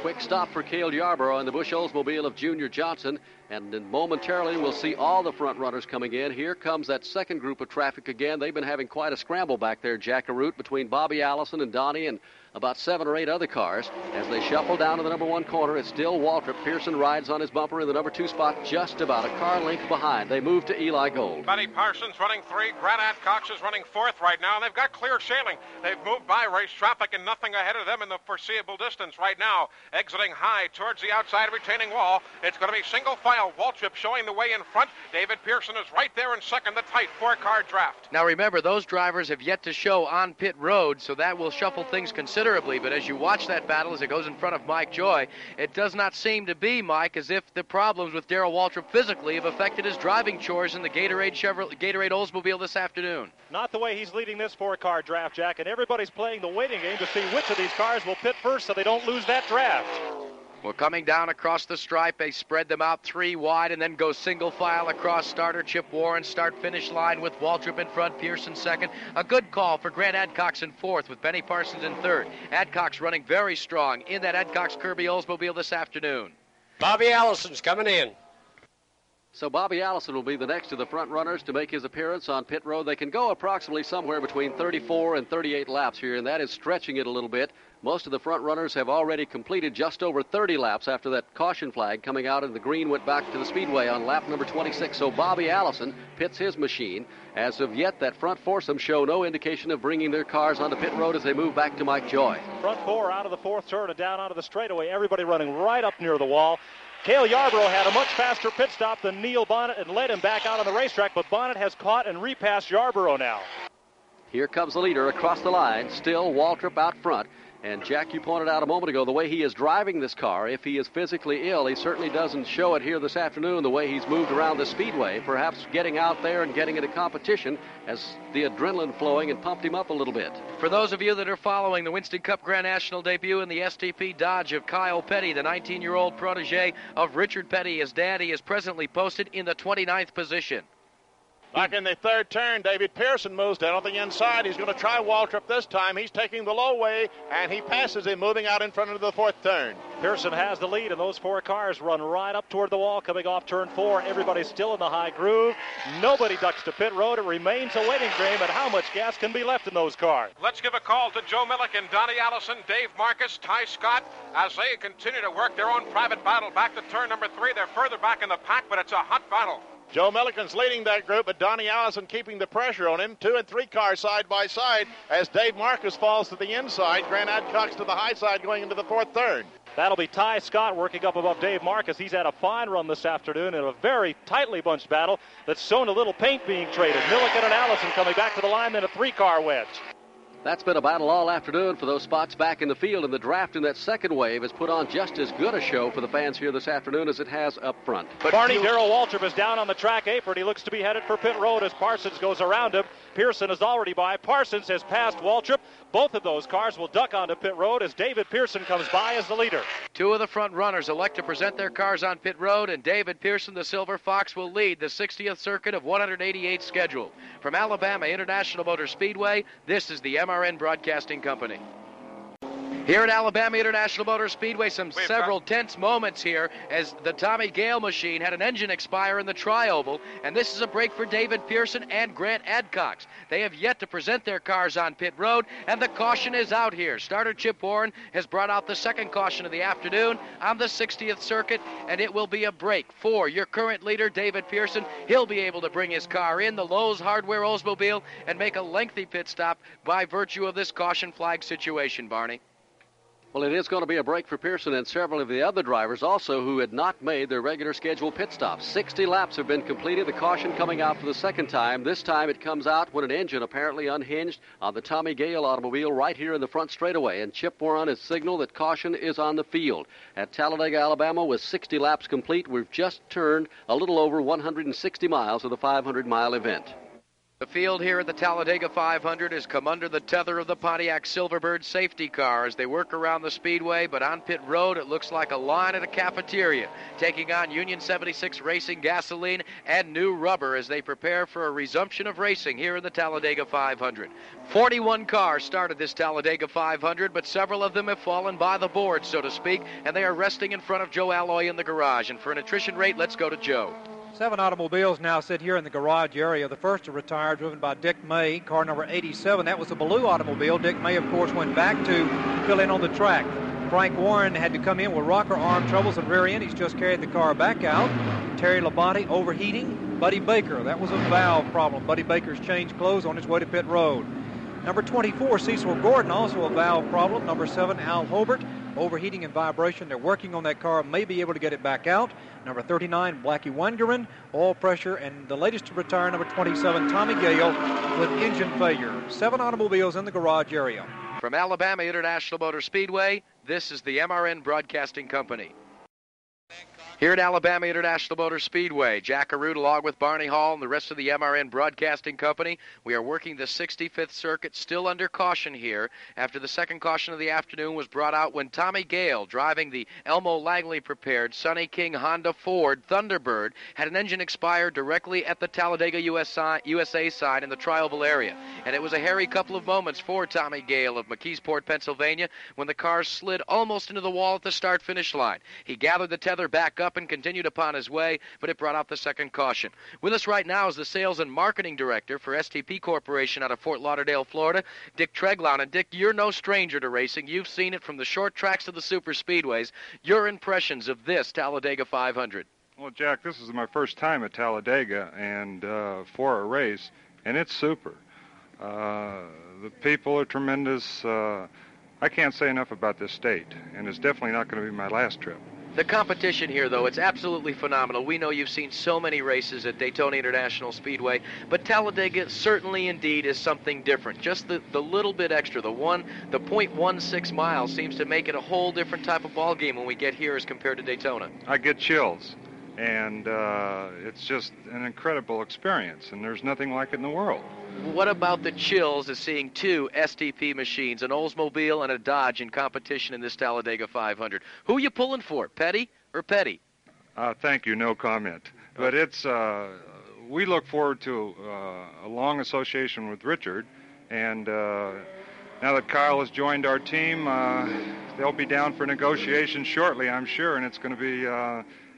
Uh, just tremendous for our company, and uh, they're tremendous people. Uh, Petty Enterprises have been very good to STP, and we just look forward to many years with both Richard and Kyle. The success story for STP Corporation, well, they could write a book about it, and marketing majors in every college in the United States of America should read it. You picked motor racing as your method, as your mode of getting the word out to the people, first with Andy Granatelli back at Indianapolis, and then with Winston Cup Grand National Racing. It has paid off dividends, and I would imagine it's paid it off three or four fold for you.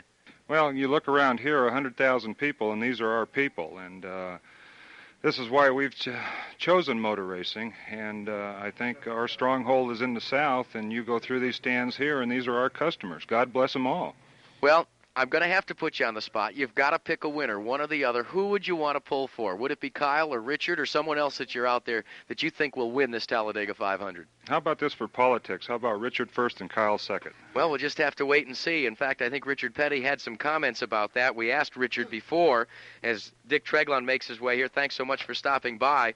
But we talked to Richard and we asked him, we said, if it comes down to the last lap between you and your son Kyle, what would you do? Would you treat him any differently than you would a Pearson or a Yarborough or maybe a Waltrip?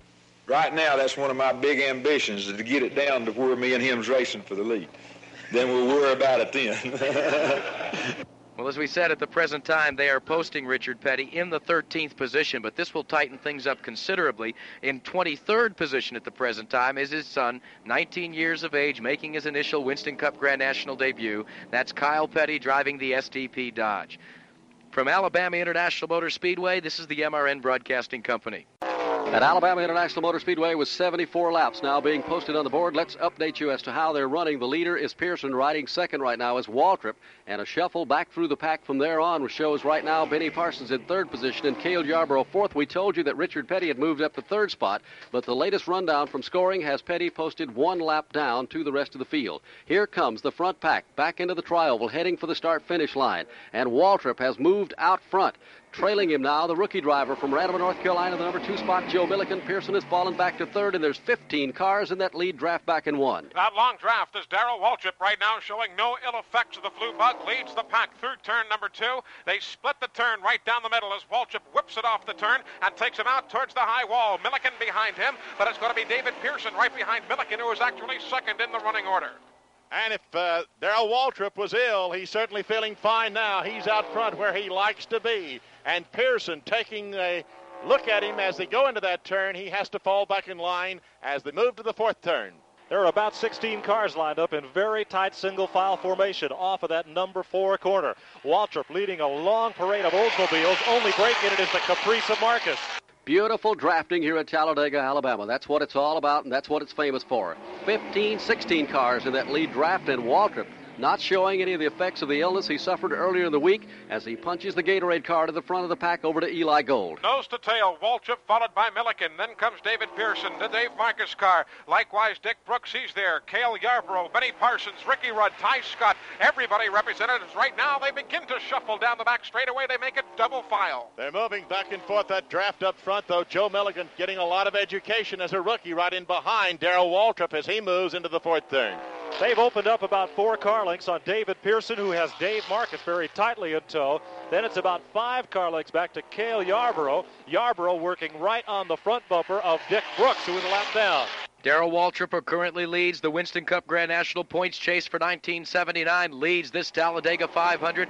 Uh, Joe Millikan has dropped himself into second position, while running in third is David Pearson. Cale Yarborough is posted in fourth, and Benny Parsons is fifth. They run the shoot and scoot to Eli Gold. Some kind of driving through the turn as Cale Yarborough made it three wide with Dave Marcis on the low side, Dick Brooks on the high side. Marcis is out of it. He backs off the throttle, being passed by all 16 cars in the draft. It's now single file back to Hal Hamrick with Dave Marcis well off the pace. Cale Yarborough trying to catch those first three cars as he went around those other cars just a moment ago. Cale, about uh, 25 car lengths now, separation between him and the first three cars.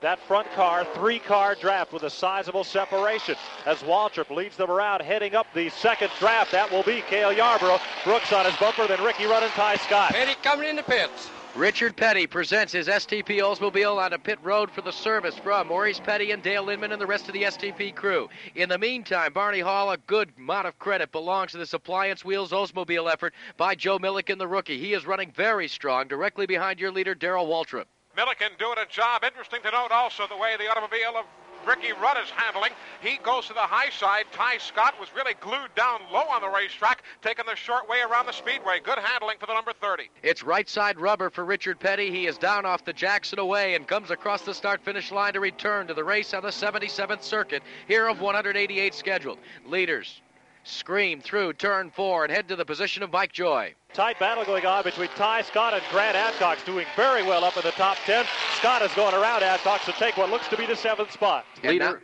the leader will be catching some lapped automobiles, Jack, as he moves down in the number one corner. But Waltrip is setting a blistering pace in the Talladega 500. That temperature just before race time this afternoon on the track was just over 137 degrees as the Goodyear tire engineers checked it. Waltrip is out front. And running directly behind him is Joe Millikan. In third spot is David Pearson. Cale Yarborough in the Busch Beer Oldsmobile is in fourth. Fifth position to the Adcox Kirby Oldsmobile of Grant Adcox. In sixth position is Joe Millikan. In seventh spot, uh, check that, in it, it, in sixth position is Benny Parsons in the Griffin Marine car. In seventh spot, one lap off the pace, is the DK Ulrich machine. Richard Petty being shown in eighth position. Ninth spot to Bill Elliott. In tenth position is Bobby Allison. Harry Gant is 11th. Twelfth spot goes to Donnie Allison in the Hawaiian Tropic Chevrolet. In 13th spot is the Sonny King Mercury. That's being driven by Jody Ridley. In 14th spot is Jack Ingram. Then two laps off the pace in the CRC Oldsmobile. In 15th position is Richard Childress. The Global Heat Exchange Buick for Bruce Hill runs in 16th. 17th spot is now being posted as Kyle Petty. Running in 18th is Buddy Arrington. 19th spot goes to Black to Marty Robbins. In 20th position is Sterling Marlin. In 21st spot is J.D. McDuffie. While running 22nd in the Talladega 500 is the Iron Peddler Chevrolet for Baxter Price. One driver in the Talladega 500 is out of the race, but his car continues to run with his protege. That would be his son, Sterling, lead, running in the car at the present time. And let's go down for the story from Joe Alloy. Coo Coo Marlin has just come out of the hospital area. It's not your head, it's your hand that's cut.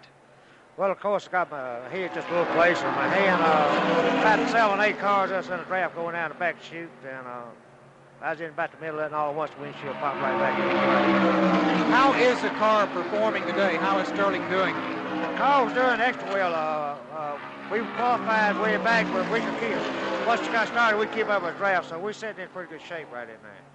Also, the car of Neil Bonnett has an engine problem. J.D. McDuffie has just retired his automobile, has his Jack Ingram. From Alabama International Motor Speedway, this is the MRN Broadcasting Company. At the Alabama International Motor Speedway, veteran David Pearson giving everybody a lesson right now to how to get around the speedway as he leads the Talladega 500 on the 83rd circuit around the track. He's just heading up to Hal Hamrick. And he has some slower traffic in front of him. Right now, making a move on the inside is Darrell Waltrip. Waltrip trying to move around that uh, car number two of David Pearson. Can't quite make it. Right in behind Pearson is Cale Yarborough. They have to fall back in line as they move to the fourth turn. Lap traffic splits the field. Pearson comes up on a slower car. Which way to go as the slow car moves up towards the wall, holds him off. That is the Richard Petty automobile. Yarborough goes downstairs for the lead.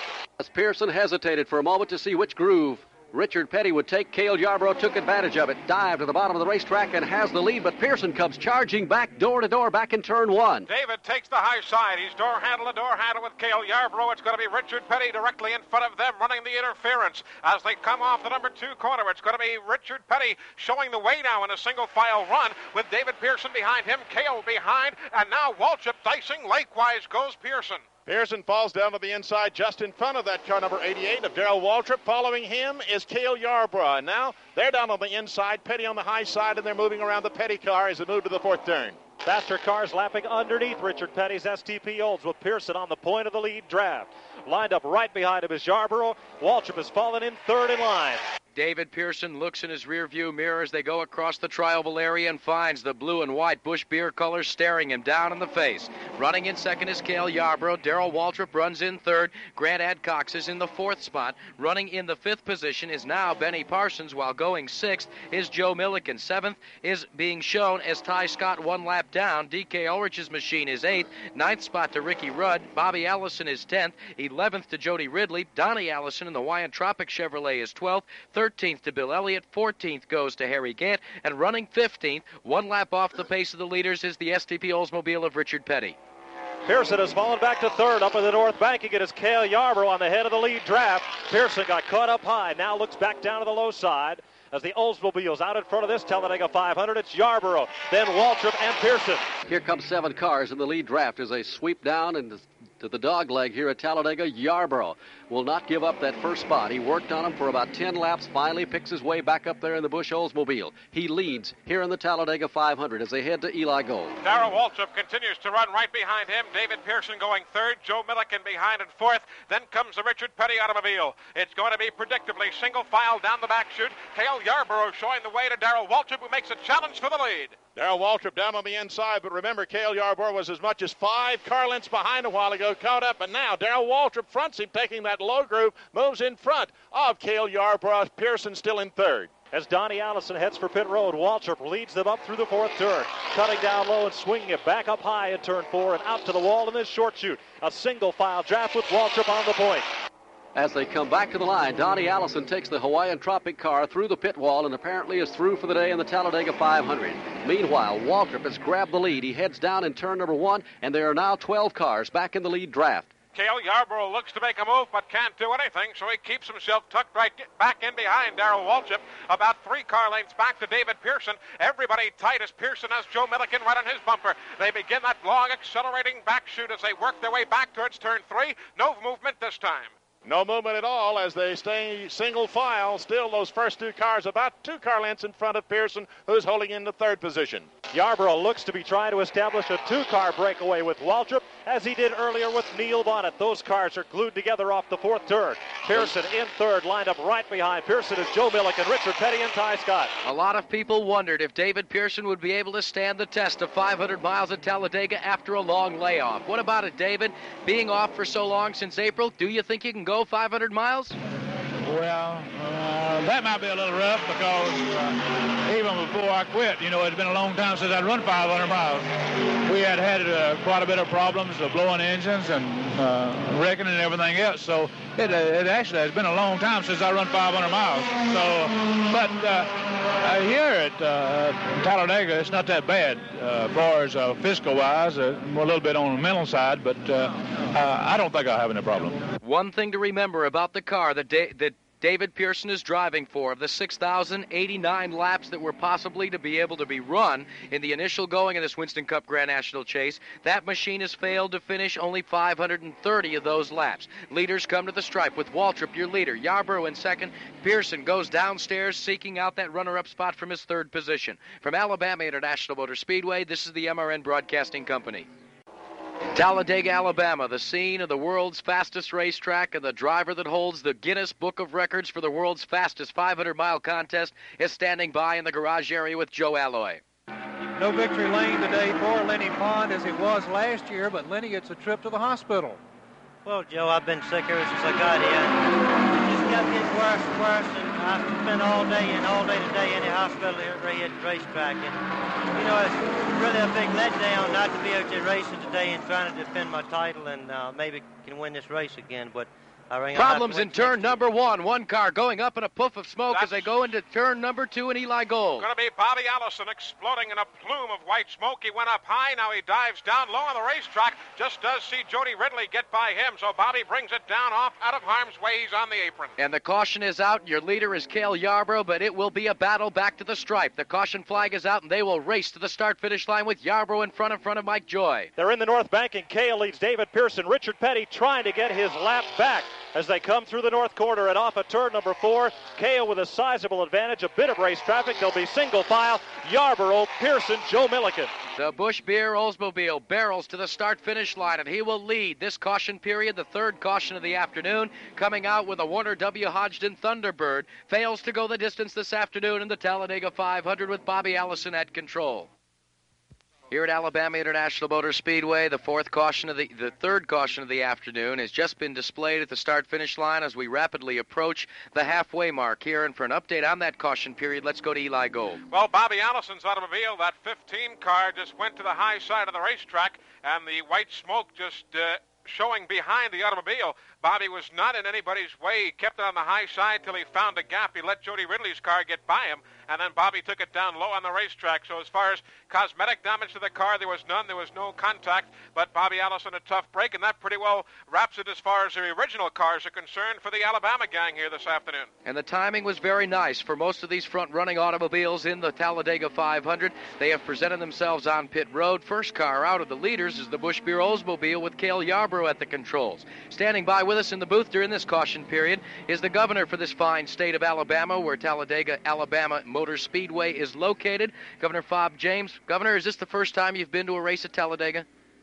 Uh, Jack, this is the first time I've been to a race ever, and uh, I find it one of the most exciting sports I've ever witnessed. Uh, we have a tremendous crowd here from all over the United States, and of course we want to welcome them. And I think this is the best Talladega 500 we've had, and I think they'll get better each year. And I'm a fan. I've become a full-fledged fan within the last couple of hours. I uh, grew up, you know, and back in those days it was baseball, basketball, and football. But I can't think of an evening that I've ever spent uh, in sports more exciting than the last two hours. Well, indeed, you touched upon it. When you talk about sports in the state of Alabama, at least in the early days when I was growing up, it was always the Bear, Bryant, and Alabama, the Crimson Tide. But now you hear them talk about the Alabama gang, and they talk about Allison, Bonnett, and Donnie Allison, and now Jimmy Smut Means. They all come from the Alabama area as well. And the uh, state of Alabama has always had very strong ties to motor racing. But how about how does Talladega, Alabama itself, the racetrack, affect the economy in this Talladega County area? It, has got to be strong.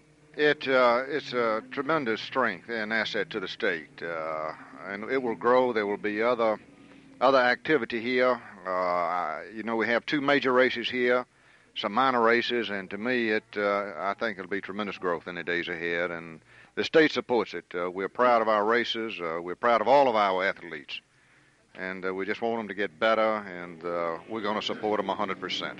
Well, if you had to pick a winner right now, Governor, who would it be? We ask everyone that comes up here, who would you pick as the winner of the Talladega 500? I'm not going to do that. I've watched these cars. I see them go into the pits, and they come out, and the scoreboard changes, and I'm just learning the rules, and uh, I don't, I don't think I'm in a position to do it. I, I don't, I don't believe anybody is. Did I don't you, care what you say. I don't believe anybody can pick the outcome of this race right now. Did you ever notice that every time we talk to the governor, the senator, whatever, he always has a very political way, very nondescript way of not picking a winner, and then at the end they always say, "I knew that guy would win."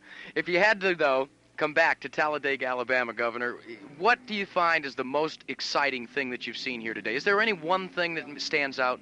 Uh, absolutely. Uh, you've been to a great heavyweight boxing match. Uh, you've been to a great bowl game, uh, and uh, there's electricity in the air with hundreds of thousands of people.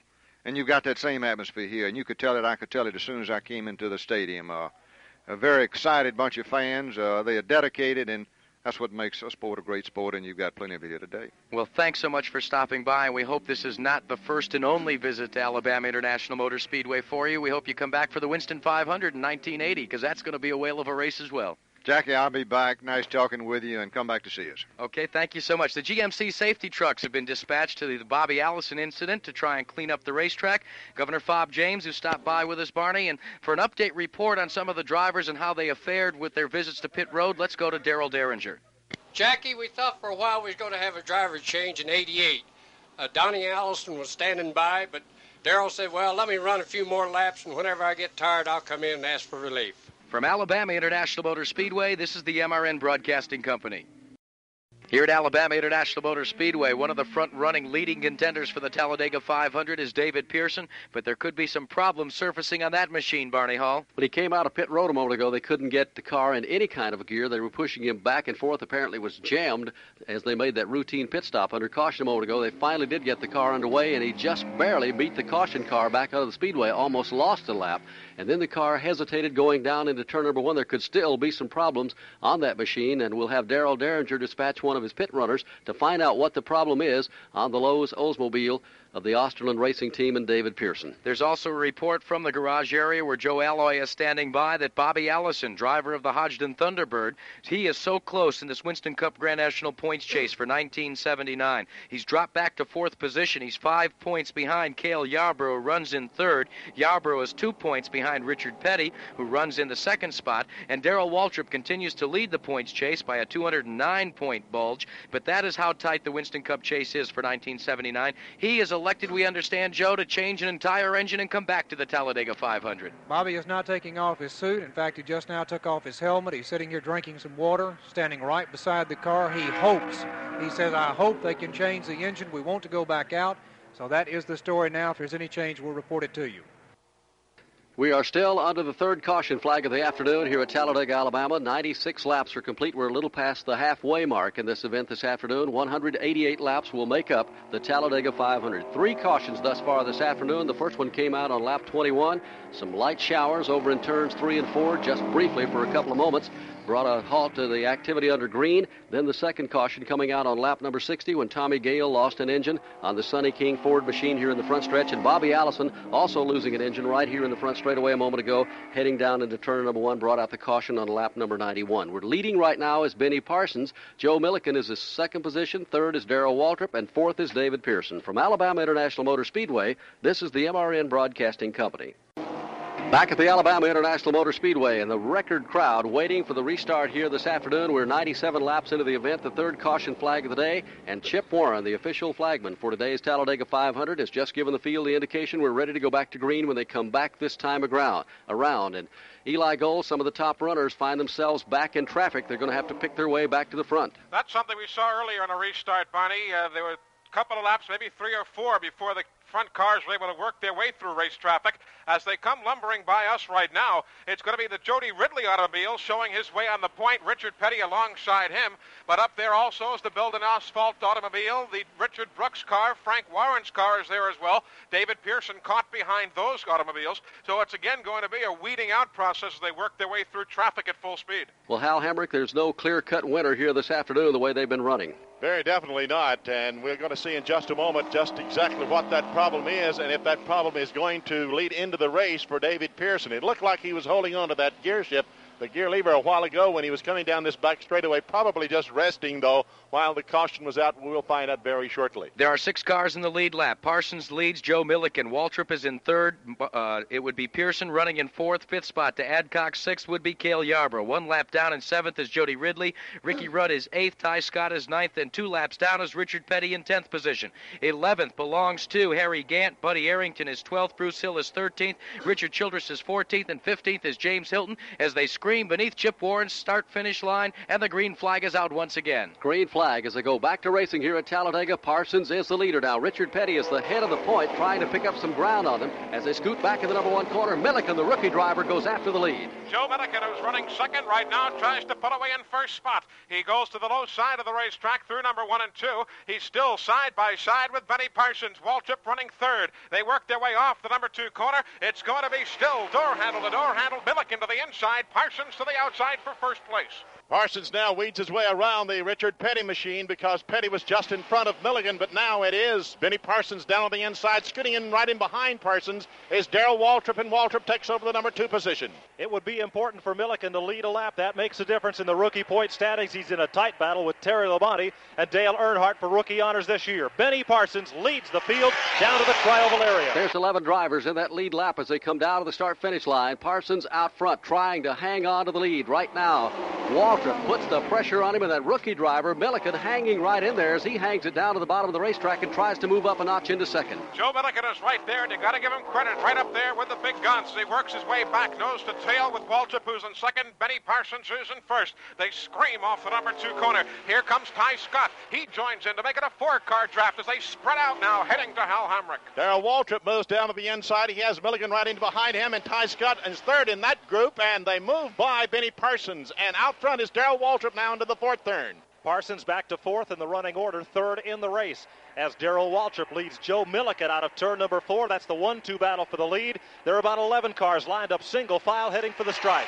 Front runners trying to pull away from the rest of the field. Waltrip shows the way as they come down to the stripe. Now on the outside comes Millikan, and he is there as he scoots by half a car length in the lead down in turn one. Joe Millikan trying to maintain that position right now. He's alongside Waltrip, but Waltrip steps on the button and he quims himself in front cleanly. It's Waltrip in front. The half car lane back is Joe Millikan. Millikan trying to sling to the high side, but of course the groove takes your way outside here. So Millikan comfortably goes in a single file until Tighe Scott makes a run. Tighe Scott making that run down on the inside, and with him was Cale Yarborough, who sneaked into that front group. But it's still Darrell Waltrip. He's on the point as they go into the fourth turn. Yarborough fifth in the running order as this 11 car draft strings out through the fourth quarter. Benny Parsons at the head of the field. Joe Millikan lined up right on his bump. Rather, Darrell Waltrip head of the field. Millikan on his bumper as Parsons is third. It's Darrell Waltrip looking and seeing if he's going to go downstairs. The name of the guy is Joe Millikan, who runs in second. Tighe Scott holds on from that third position in running order. He is one lap down, however, and moving into third is Benny Parsons here in the Talladega 500. 13 cars are out of this Talladega 500. 102 laps have been completed, and your leader continues to be the DiGard Gatorade Oldsmobile with an ailing Darrell Waltrip at the controls. Running in second is Joe Millikan. Third belongs to Benny Parsons. Fourth to Cale Yarborough. Fifth to David Pearson. Sixth is Grant Adcox. Then one lap down in seventh spot is Tighe Scott. Ricky Rudd is in eighth position. Jody Ridley is in ninth. Then two laps off the pace in tenth is Richard Petty. Harry Gant runs in 11th spot. Buddy Arrington is 12th. Bruce Hill is 13th. 14th to Richard Childress. And in 15th position is James Hylton, while going 16th is the Mercury for Bill Elliott. From Alabama International Motor Speedway, this is the MRN Broadcasting Company. At Talladega, Alabama, 104 laps are complete in the 188 lap Talladega 500. Two cars definitely do have a problem. A report from Darel Dieringer a moment ago that there was a slight leak in the rear end of the car of Cale Yarborough's Busch Oldsmobile. Just how serious it is, we don't know, but you can see a little puff of smoke out of the car every now and then. And there is a shifter problem on the David Pearson automobile, the Lowe's Oldsmobile of the Osterlund team. But nevertheless, he is hanging in there in fourth position right now. At Talladega, leading is Waltrip. Riding in second spot is still that rookie driver, Millikan, and Cale Yarborough goes after that number two spot in turn one. Cale goes to the low side, trying to make a bid there as Millikan gets himself caught out high. Yarborough trying to take Tighe Scott along with him. It's going to be three wide, down to three. Tighe Scott moves down to the inside. He's trying to unlap himself, so Cale Yarborough falls back in line, right in behind the Millikan car. Tighe Scott caught down on that low groove as they move to the third and fourth turn. That'll give Waltrip about three car lengths of breathing room on second place, Joe Millikan. Cale Yarborough lined up in the third spot as Tighe Scott falls in line behind Yarborough. Pearson at fourth, Benny Parsons fifth.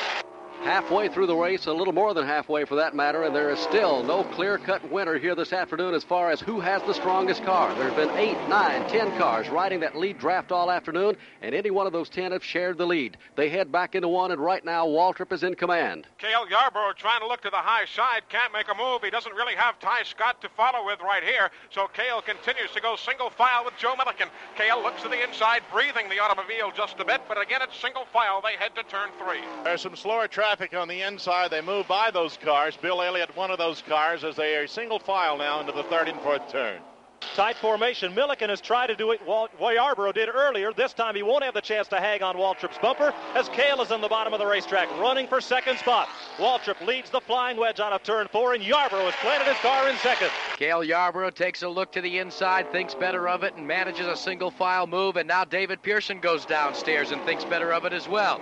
Yarborough goes to the low side in turn number one. He con- he challenges for the lead of Waltrip midway through one and two. Cale on the low side floats back up, compliments of the banking, going to the high side. He has first place. Joe Millikan running a bit higher than possibly he'd like. He floats back down into third. Tighe Scott continuing to run along the out of racing order. David Pearson, he's got Benny Parsons running his bumper as they battle for fourth and fifth. Here comes Darrell Waltrip. Waltrip down on the inside using that slingshot, and he moves around Cale Yarborough just the way Yarborough did him just a moment ago and leaves Yarborough in second position. It's jumping back and forth like a high-speed game of checkers as now Waltrip and the Gatorade Oldsmobile leads Cale Yarborough out of turn four. They lap by Richard Childress with Joe Millikan third. Yarborough locks onto Waltrip's bumper.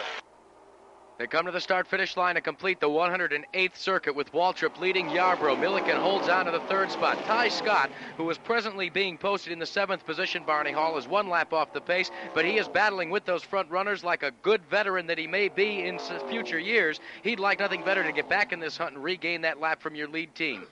He's putting on a tremendous display of driving skill here this afternoon. There'd been some doubt about his career when he first came down here from Pennsylvania. He had a tendency to get into the wall quite a bit and cut his teeth in Winston Cup racing, but he's beginning to develop into a fine young driver. Battle for the lead, a good one.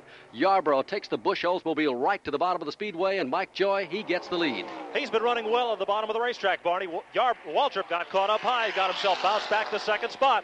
Cale leads them down to the stripe with Waltrip on his bumper and Joe Millikan. Again, they stick them nose to tail. The front twosome trying to pull away, but there is no way to do that at Talladega. Cale out front. Riding second is Waltrip. Third is Millikan. Fourth is Pearson. And now Pearson pulls right up on the rear deck of that third place car down in turn one. Cale Yarborough, even with the lead, riding it a bit higher through turns number one and two than some of the other race cars. It's going to be single file off the turn. Yarborough in front. Waltrip second. Millikan third. Running fourth, David Pearson. Benny Parsons closing. So is Petty.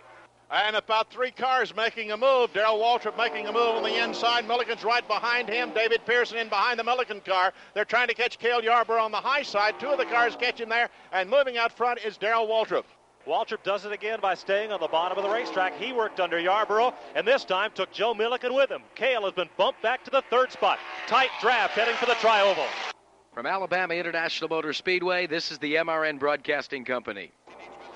At the Alabama International Motor Speedway, coming up on 200 miles remaining of the Talladega 500. It's been a good one all afternoon, and it's still a, the front twosome right now. Mike Joy look like they may be pulling away from the rest of the field. Waltrip and Yarborough gain him some ground as the battle is for third. Joe Millikan outside of Benny Parsons as they come off the turn four area and head for the trial, but Millikan will get the nod for the third slot. As the Gatorade Oldsmobile and the Busch Oldsmobile run nose to tail, what a battle for second, third spot. It is David Pearson making a move to the outside to move around Millikan and Parsons down in turn one in front of Eli Gold. David Pearson, gutsy driving, has the position. Millikan behind him. Then comes Benny Parsons and the Richard Petty automobile. We should note Tighe Scott beginning to drift higher and higher on the racetrack, similar to what we saw in Pocono this past Monday when he was running well. All of a sudden, the handles were gone.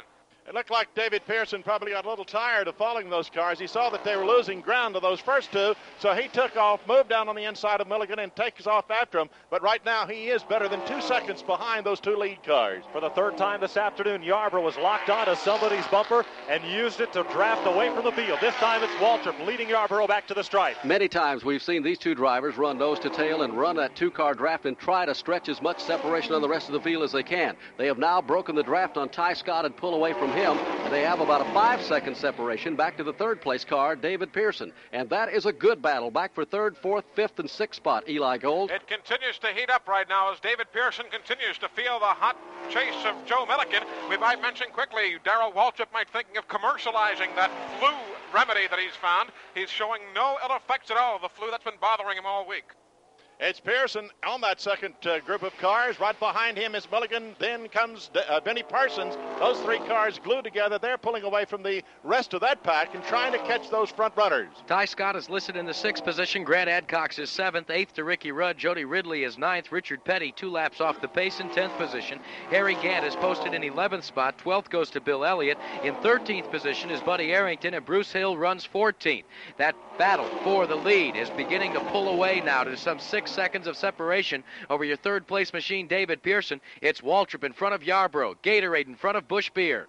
They come off the number two corner. It's going to be those two cars, single file, with Waltrip showing the way to Cale Yarborough, and then about four seconds behind, whipping by now, David Pearson, along with Joe Millikan, Benny Parsons, and the Richard Petty automobile.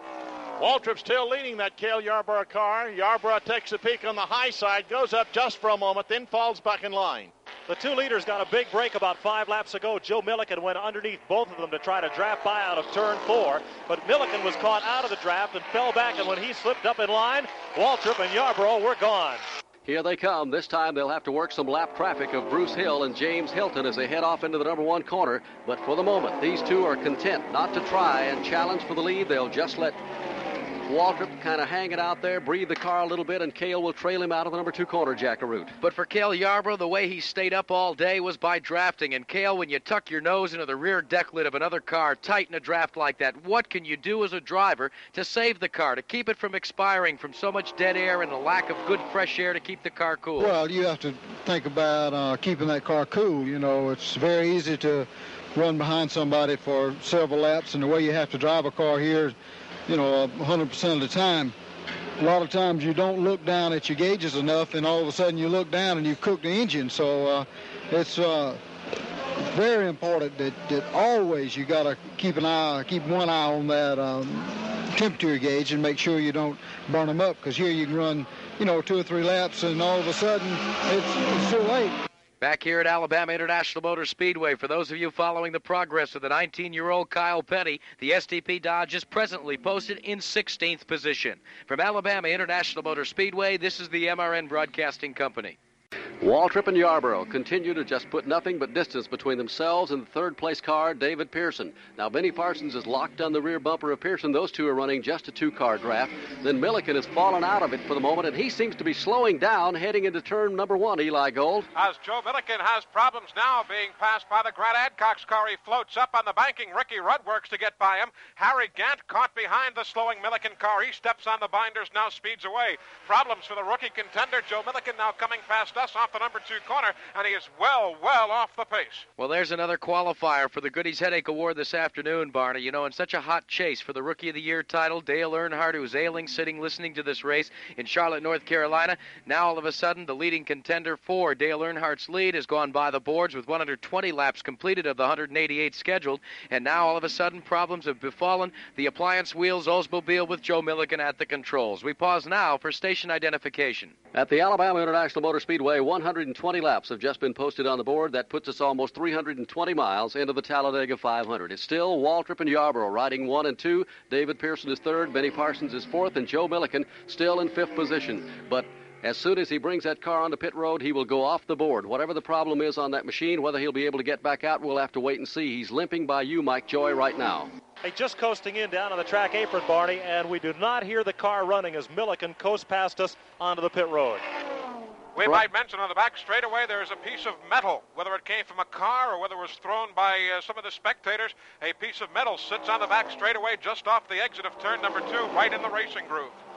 So as Millikan takes his car into the garage area, very shortly we'll be going down to Joe Alloy for the cars that are out of competition here this afternoon. And Jack, surprisingly enough, the attrition rate has been kind of high, but not from blown engines, at least not that much. Normally by this time you've had two or three cautions in this race. There have been a few cars that have slammed into the wall, but that has not been the case today. As we've talked to the drivers in the last five or six races, Barney, they have told us both in private and also on the air for airplay that the mechanics, the people that sit down on pit road, they have begun to do their homework. They can get the same parts, and these cars are holding together. That's one of the reasons why we see the renewed and heightened competition in 1979 on the Winston Cup Grand National Trail. The pieces have remained the same, as Waltrip told us at Pocono International Raceway last Monday. They remain the same for several years now, and everybody's been able to hone it down to a precise science, and it begins to show as more and more cars finish these 500 mile contests. Well, there's so much talent on that pit road here this afternoon that put these cars together and make them run every Sunday afternoon. If you've just joined our broadcast, three of the top contenders to win of the Talladega 500 are out in the garage area. Buddy Baker has gone out, as has Bobby Allison, and also Donnie Allison is out. In fact, let's go to Joe Alloy and find out exactly who has retired from competition here today. 18 automobiles are parked here in the garage. That of Dick May, Terry Labonte's car just coming in a second time for him. Buddy Baker, Cecil Gordon, Al Holbert, Blackie Wangerin. We saw Blackie going back suited up. May be going in to relieve another driver. Tommy Gale, Jack Ingram, Neil Bonnett. That was an engine problem there. J.D. McDuffie, Dave Marcis, Marty Robbins, Bobby Allison, Donnie Allison, D.K. Ulrich, Coo Coo Marlin, Baxter Price, and Joe Millikan. We might mention that Bobby Allison's crew decided it would take about 30 minutes to change that engine, and they decided it would be too late in the race, so they did decide not to change it. So Bobby Allison's car will not be coming out on the track, one of the 18 that have retired. Barney, it looks as if we very well could have our 11th different winner in the Talladega 500. When you take a look at the front five as they're posted at the present time, none of them have ever tasted victory lane in the Talladega 500. Waltrip leads Yarborough. Running in third is Pearson. Pearson's a three time winner here, but that was of the Winston 500. And running in the fourth spot is Benny Parsons, busting his way into the board, although he's one lap down, is the Russ Togs Buick from Harry Hyde Stable with Pen Argyl, Pennsylvania's Tighe Scott at the controls. 124 laps are now complete in the Talladega 500. It's still Waltrip and Yarborough, and for the moment they are just content to stretch as much separation on the third place car as they can in the Talladega 500. 125 laps have been completed of 188 that'll make up 500 miles here at the world's fastest track. The Talladega 500 now belongs to the control of the Gatorade Oldsmobile with Darrell Waltrip at the keyboard. Running in second in the Busch Beer Oldsmobile is Cale Yarborough. Moving into third is Grant Adcox. A fine run for this youngster from Chattanooga, Tennessee. Dropping back to fourth spot is David Pearson, while showing in the fifth position is Benny Parsons, Tighe Scott. One lap off the pace in sixth. From Alabama International Motor Speedway, this is the MRN Broadcasting Company. 128 laps have now been posted on the board here at Talladega, Alabama, the Talladega 500. So that means we have 68 laps remaining, 60 laps remaining in the event here this afternoon. Leader continues to be Darrell Waltrip, second position. Cale, Cale Yarborough onto pit road, Barney Hall. He dropped down off the turn four, banking and heads it down the pit road. He'd be coming in just a little bit early because they made their last pit stop around the 96th lap under caution. So Yarborough will be the first of the front runners to pit his Busch Oldsmobile down on pit road. Let's go down to Darel Dieringer. They were waiting on him because uh, the crew's been out here on the pit road for about two laps, so it's it's a scheduled pit stop. Routine pit stop for Cale Yarborough. They check the outside tires, dump in a tank of fuel, and it looks like Benny Parsons has also pitted Mike Joy. Parsons is in, and they're going looking to the right side of his car also with tires and a fresh tank of fuel. Ricky Rudd presents the Truxmore Industries Mercury on a pit road as well, and Junie Donlavey and the crew go for right side rubber and Union 76 gasoline. Well, remember a moment ago that several of the drivers stayed out there stretching their fuel, hoping for a caution flag, and it came and made a big difference, particularly for David Pearson and some of the back markers on behind Pearson who were able to gain some ground on the front runners at that time. So Here's we can Waltrip. look for them to stretch pit stops again. Here is Darrell Waltrip on the pit road. Let's go back to Darel Dieringer. They were waiting on Darrell also. The crew has been here and and they've got s- such an exciting uh, operation there. I've never seen the like. Smooth pit stop for Waltrip and Cale Yarborough. A quick one for Yarborough as the Junior Johnson Busch crew get him back out of the speedway in a hurry. Their pit stops this year have been somewhere between 12 and 14 seconds. Anything much over a 14 second pit stop is a bad one for the Busch team. Waltrip is away as well in the Gatorade Oldsmobile. Right Sure. side rubber for that machine. Darrell Waltrip had a 14 second pit stop. 130 laps are now posted on the board here at Talladega, Alabama. That gives us 345 miles complete in the event this afternoon. That will move Grant Adcox into the lead as Cale Yarborough comes across the start finish line. And right now, pit stops become the order of the day here at Talladega, Alabama. Up in the third turn, Pearson still at full song while Adcox has dropped his car down toward the apron. He's beginning to slow a bit early. He'll be making a very slow approach onto pit road as Adcox drops the lead and Pearson inherits it. Pearson now moves into the lead. And a moment ago, we told you that there was a shifter problem on that car. They almost didn't get out ahead of the pace car, which would have put them a lap down under that last caution flag. And the report that Darel Dieringer sent one of the runners over to talk to the Osterlund crew and crew chief J.C. Elder on the Lowe's Oldsmobile that whatever the problem was, they would attempt to cure it when Pearson comes back in on this pit stop. Grant Adcox, the crew, Cliff Champion, and the team going to work on the right side of that automobile, the Adcox Kirby Oldsmobile, and that's been a good run for this youngster, Barney. You know, he's been maligned an awful lot as well as a driver that didn't have the the just didn't have the stamina or the gumption to be able to become a superstar in Winston Cup Grand National Racing. But in July 4th, he showed he turned everybody's ears around. He qualified well and he ran well until problems forced him out of the event. And this afternoon, he stayed in the front five all afternoon. Adcox is down and away and continues on with 131 laps completed in the Talladega 500. And Pearson continues to lead this event as he comes across the stripe. Richard Petty now, who was two laps off the pace of your leader Pearson, stays glued to his rear deck lid, hoping ever so slightly for a caution. Well, if a caution comes out, it will give Petty a chance to make up at least one of his laps here this afternoon. It can be done so easily on any of these tracks if you get a right break. Tighe Scott, who's had just a whale of a run here at Talladega this afternoon, makes his routine pit stop, goes back onto the speedway as we're working the 132nd lap. We said a moment ago there is no clear cut favorite, even though we're almost just less than 200 miles to go in the Talladega 500. And Jackie Arute, there are eight, ten cars in this event. The way they've been running, any one of those ten can go into victory lane. And everybody has got to keep thinking, too, about the history of the Talladega 500, Barney, where a dark horse has been to victory lane more than once. Richard Brickhouse, the first winner. Pete Hamilton, who many felt didn't have a shot at victory, even though he was in a Petty team car. Then you look at James Hylton and Richard Brooks. All of these drivers, were, when they went into the race, would have been at least 10 to 1 odds to win the race. And they, and they came home victorious. So that this is a race that has historically been a real good one for the long shots, for the dark horses. And when you look down the leadership board with Pearson and Waltrip established superstars as well as Parsons and Yarborough, but with names like Adcox and Tighe Scott, it still could be a new, different kind of face in victory lane at the end of this one. This always has surprises at T- Talladega. 133 laps, and everybody is watching David Pearson now to see when they will bring that car onto pit road. He is Pearson's slowing up coming the- in, I think. Pearson's David Pearson coming out of the number four corner, and they're waiting for Pearson on pit road. And we'll ask Darel Dieringer to keep an eye and see if one of the crew members should go inside the car or underneath that car to attempt if it is a shifter problem. That's the report we had earlier. There was a shifter problem on the Lowe's Oldsmobile. Here he is on pit road. Let's go down to Darel Dieringer. Right now, they're just changing tires. I don't believe they're going to check the shifting problem.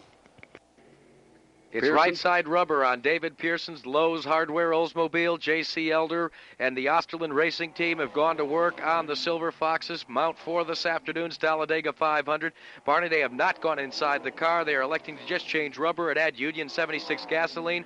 He's down off the jack, and here's where the bra- the tough moments take place. They are pushing the car, trying to work it over, and let's go to Darel Dieringer. They're pushing the car, trying to get it in gear so he can get out of the pits. It will not go in gear. That indeed has been a shifter problem on David Pearson's Lowe's Olds Hardware Oldsmobile, and he gets it down pit road, but he's coming out very slowly. That's going to cost him an awful Barney. lot of time as he tries to get back onto the speedway. Pearson cannot come up through the gearbox. Apparently, just high gear only in the machine, so it will take him an extra 10, 12, 15 seconds, Jackie Arute, to get the car up to speed. And he does so in turn number one. He begins to build the revs up, but this has been costly on this exchange of pit stops. Darrell Waltrip continues to be posted as your leader. Cale Yarborough in second. And look who's running in third. Benny Parsons, the soft spoken gentleman from Ellerbe, North Carolina. His name beginning to be touted about as maybe tasting victory lane for the MC Anderson Racing Stable. Now remember, MC Anderson has been around for almost three years now, and his cars have yet to visit victory lane anywhere on the Winston Cup Grand National Circuit. And my, wouldn't it be a surprise if he did it today? It would generally be accepted by most fans, both on this side of pit wall and on the competitor's side, as a real outstanding run for MC Anderson and for Benny Parsons. Well, there's never been a finer gentleman than MC. He's willing to help any way he can in stock car racing, whether it's his driver or anybody else that needs help. Benny Parsons, his 19th race for him here at Talladega. He's never won here, but he's been close on several occasions. And two second place finishes for him, but for Parsons, that's not good enough. And he felt earlier in the week, if they had no problems and the circumstances went right, he could win here this afternoon. He's in strong contention to do it right now, riding in third position with 136 laps on the board. They are now indicating that Waltrip has gone back into the lead. A quick pit stop for him a moment ago has placed his car back in the lead, and Yarborough has locked on to him again in that second position in the Busch car. Parsons is third, and Grant Adcox is fourth. Pearson is now posted as the fifth place car. For Darrell Waltrip, this is another installment in his quest for the 1979 Winston Cup Grand National title, which is currently retained by your second place runner, Cale Yarborough. Waltrip, from the drop of the green flag in January at the Winston Western 500, stated he wanted the Winston Cup in 1979, and it looks as if he may very well do it this year. It's a very close battle, especially for the third leg in Winston Cup standings, where Yarborough and the Busch Beer colors sit atop that $30,000 unique in side point fund that will be distributed between the top five drivers at the end of the second leg, which comes at the Champion Spark Plug 400. Yarborough leads by 74 points over Waltrip. Waltrip is six points ahead of Petty, while running in the fourth spot is Dale Earnhardt, and he is 76 points off the pace of Richard Petty. And in fifth position, already out of the event, but 53 points behind Earnhardt for that third, for that second leg, is the Bobby Allison Warner W. Hodgson Racing Team. And for Darrell, is this a new urge, the team to win the Winston Cup Grand National title? Is this something new, or have you thought about it for a long time, Darrell? From uh, from day one, uh, when 1979 season opened, we were committed to to do whatever we had to do, not just myself as a driver, but the team and the sponsors and everybody to win a national championship this year. Cale had won three in a row, and uh, before that, Richard had sort of dominated the thing, and had anybody really had a shot at it the last uh, five or six years, we felt like we were ready. I felt like I was ready as a driver. I had think I had the experience and the and the knowledge and the ability to go out and do the job 31 times this year, and I felt like it. We had the most qualified group of people that we're ever going to have as far as uh, this type of racing is concerned. So I thought that if it was going to be done, it could be done this year, and I felt like we could get it done. And I think starting out with a win at Riverside was a big, big factor. Well, Darrell Waltrip has just put one of the leading contenders for this Talladega 500 victory one lap off the pace. David Pearson, with a clutch problem, having shifter problems in his Lowe's Hardware Osterlund racing machine, now looks in his front windshield and sees Darrell Waltrip, your leader, having put him one lap down. First, there were five cars on the lap with the leader. Then there were four. Now there are three. Cale Yarborough and the Busch Beer Oldsmobile efforts have gone up in a rooster tail of smoke. He pulled the car onto pit road and he brought it behind the wall. Problems have befallen the Junior Johnson crew after winning the Coca Cola 500. From Alabama International Motor Speedway, this is the MRN Broadcasting Company. Alabama International Motor Speedway, the world's fastest track, and they're hosting the Talladega 500 this afternoon. 141 laps have been completed. Darrell Waltrip, Franklin, Tennessee, is your leader. Buddy Par- Benny Parsons of Ellerbe, North Carolina, runs in second. Those two cars are on a lap by themselves. One lap down with an ailing clutch is David Pearson from Spartanburg, South Carolina. Grant Adcox runs in fourth, and fifth is Tighe Scott of Pen Argyl, Pennsylvania. Well, I think we just got the word. I believe I heard you say we were on a commercial break that they intend to change that rear end on Cale Yarborough's Busch Oldsmobile and put him back uh, into the competition here this afternoon. Well, remember, Yarborough's chasing an unprecedented fourth Winston Cup Grand National title, as well as the $10,000 bonus that's posted by the R.J. Reynolds Tobacco Company, which will end at the August 19th running of the Champion Spark Plug 400 for the leader in the second leg of Winston Cup competition. And he holds 74 points over Darrell Waltrip, who's currently leading this race. So that's going to go right down to the wire for the 10 grand, and it could very well go down to the wire as well for Yarborough's crown in 1979. I think the 1979 Winston Cup Points Championship will be decided for the national driving title in Ontario, California in the last race of the year. It has been that close all year, and I'm expecting it to stay the same way with the caliber of competition and the way they're putting these cars together right now. 143 laps are on the board here at Talladega, Alabama. 188 will make up the race. Trouble for Benny Parsons as he heads for pit road. There's oil all over the windshield of Parsons' car,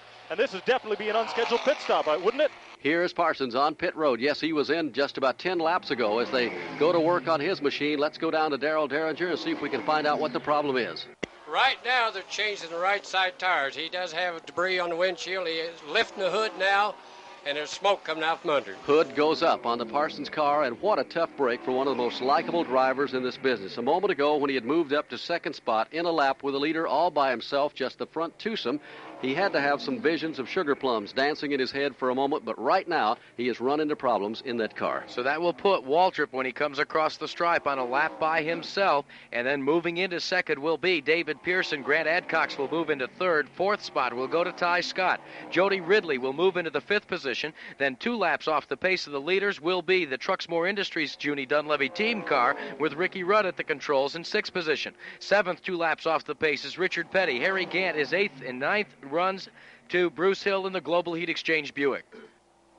144 laps coming up on the board. It's Waltrip all by himself here at Talladega this afternoon. Now, David Pearson has made a smart maneuver. Pearson, a moment ago, lost a lot of ground. In fact, he went a lap down to the front twosome at that time with his clutch problem and shifter problem in the car. When Waltrip came around to lap him, he quickly tucked in on the bumper, and that draft is pulling him right along. So he is in a good position right now. Should the caution come out, if he can get the right brakes in traffic to get his lap back and still get back in the lead lap. But he's in second position with Adcox Cox running third right now. They're heading up to Hal Hamrick. Pearson has been riding on that back bumper of Darrell Waltrip for quite some time. I'm sure he would like to chase him down to that uh, start and finish line should a caution come out and get in front of him to get back in the same lap. He, of course, with that shifter problem, is going to have to have a caution to get into the pitch, back out, and stay up there if uh, he has a chance to win. Lead car across the line, and as Waltrip comes slamming down into the number one corner, Parsons comes back onto the speedway, but he is not up to full bore, and Waltrip will put him another lap down as he and Pearson go sailing by over to Eli Gold. Waltrip going to the high side of Benny Parsons, who is yet to get back up the race traffic. Parsons, before the uh, unfortunate stop, was in a three-car draft himself, along with Richard Petty and Jody Ridley, who's doing surprisingly well here this afternoon. And all of a sudden, things happening for Benny Parsons that he hadn't planned on. It all looked pretty well copacetic, nice and easy, until the bottom fell out. Kudos should go to Jody Ridley of Chatsworth, Georgia, one of the outstanding short track superstars in the Winston Racing Series, being posted in the fifth position at the present time. And Barney will be giving all of our listeners the exciting race results from around the world in the Simonized World Racing Scoreboard for the short track aces of the Winston Racing Series, both modifieds and late model sportsmen, and the complete results of the ARCA 200, which was held here yesterday, and a young 24 year old driver from Fairfield Park, Ohio, who tasted his first super speedway victory lane. Some exciting competition here at Talladega yesterday afternoon. So Benny Parsons becomes another candidate for the Goody's Headache Award here at Talladega, Alabama this afternoon. Right now, the young driver from Franklin, Tennessee looks awfully strong here at Talladega in a lap by himself as he eases down into turn number three, completing 147 laps. And Mike Joy, this has been an unusual Talladega 500 every Talladega has been Barney Hall. Waltrip has now been able to open up about five car lengths on David Pearson. Pearson had been drafting him rather tightly, and as Benny Parsons came by, it was way off speed, and the engine was not firing on all eight cylinders.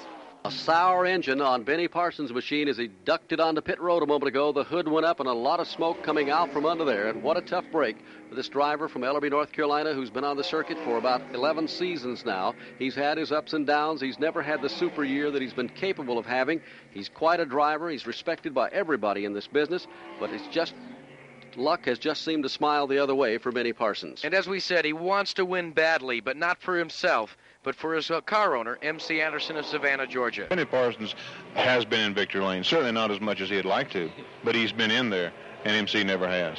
And, you know, uh, it would really be neat, not so much for myself, but for MC and these people that have worked on this 27 so hard uh, that haven't been in the victory lane.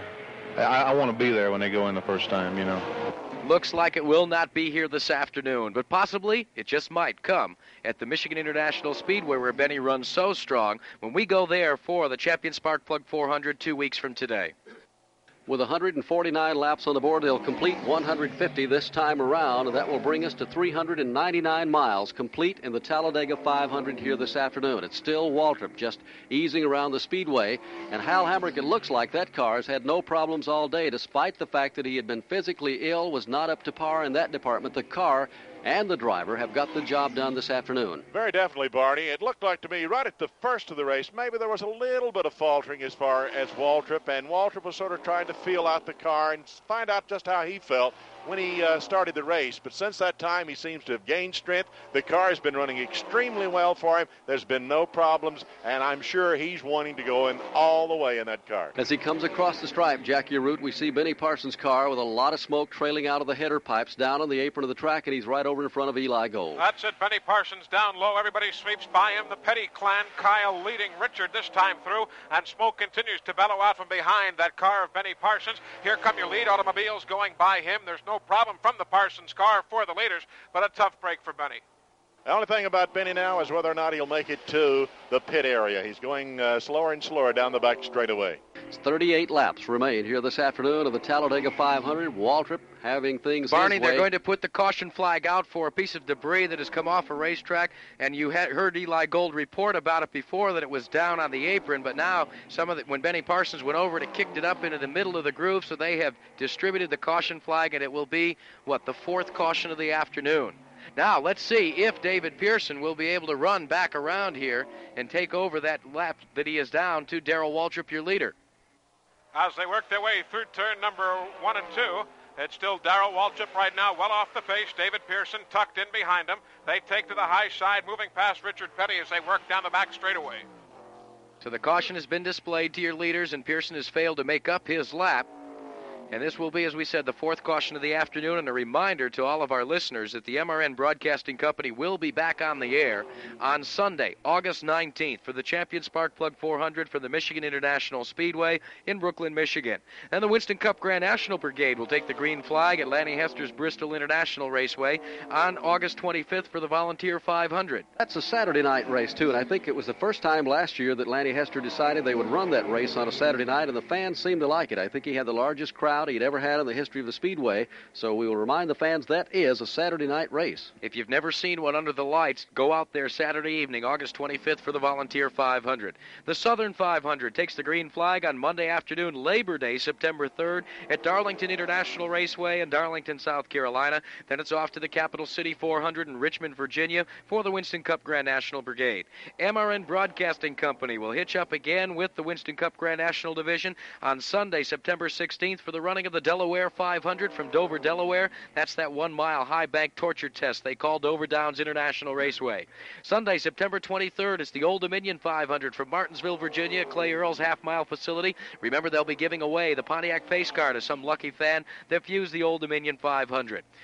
Enoch Staley will host the Winston Cup Grand National Division on September 30th for the running of the Holly Farms 400 at North Wilkesboro, North Carolina's 5 8 mile facility. And then on Sunday, October 7th, $200,000 plus for the Napa National 500 in Charlotte, North Carolina. Over $55,000 in Charger Awards. That's the Napa National 500, and MRN Broadcasting Company will be on the air Sunday, October 7th to bring you that exciting action.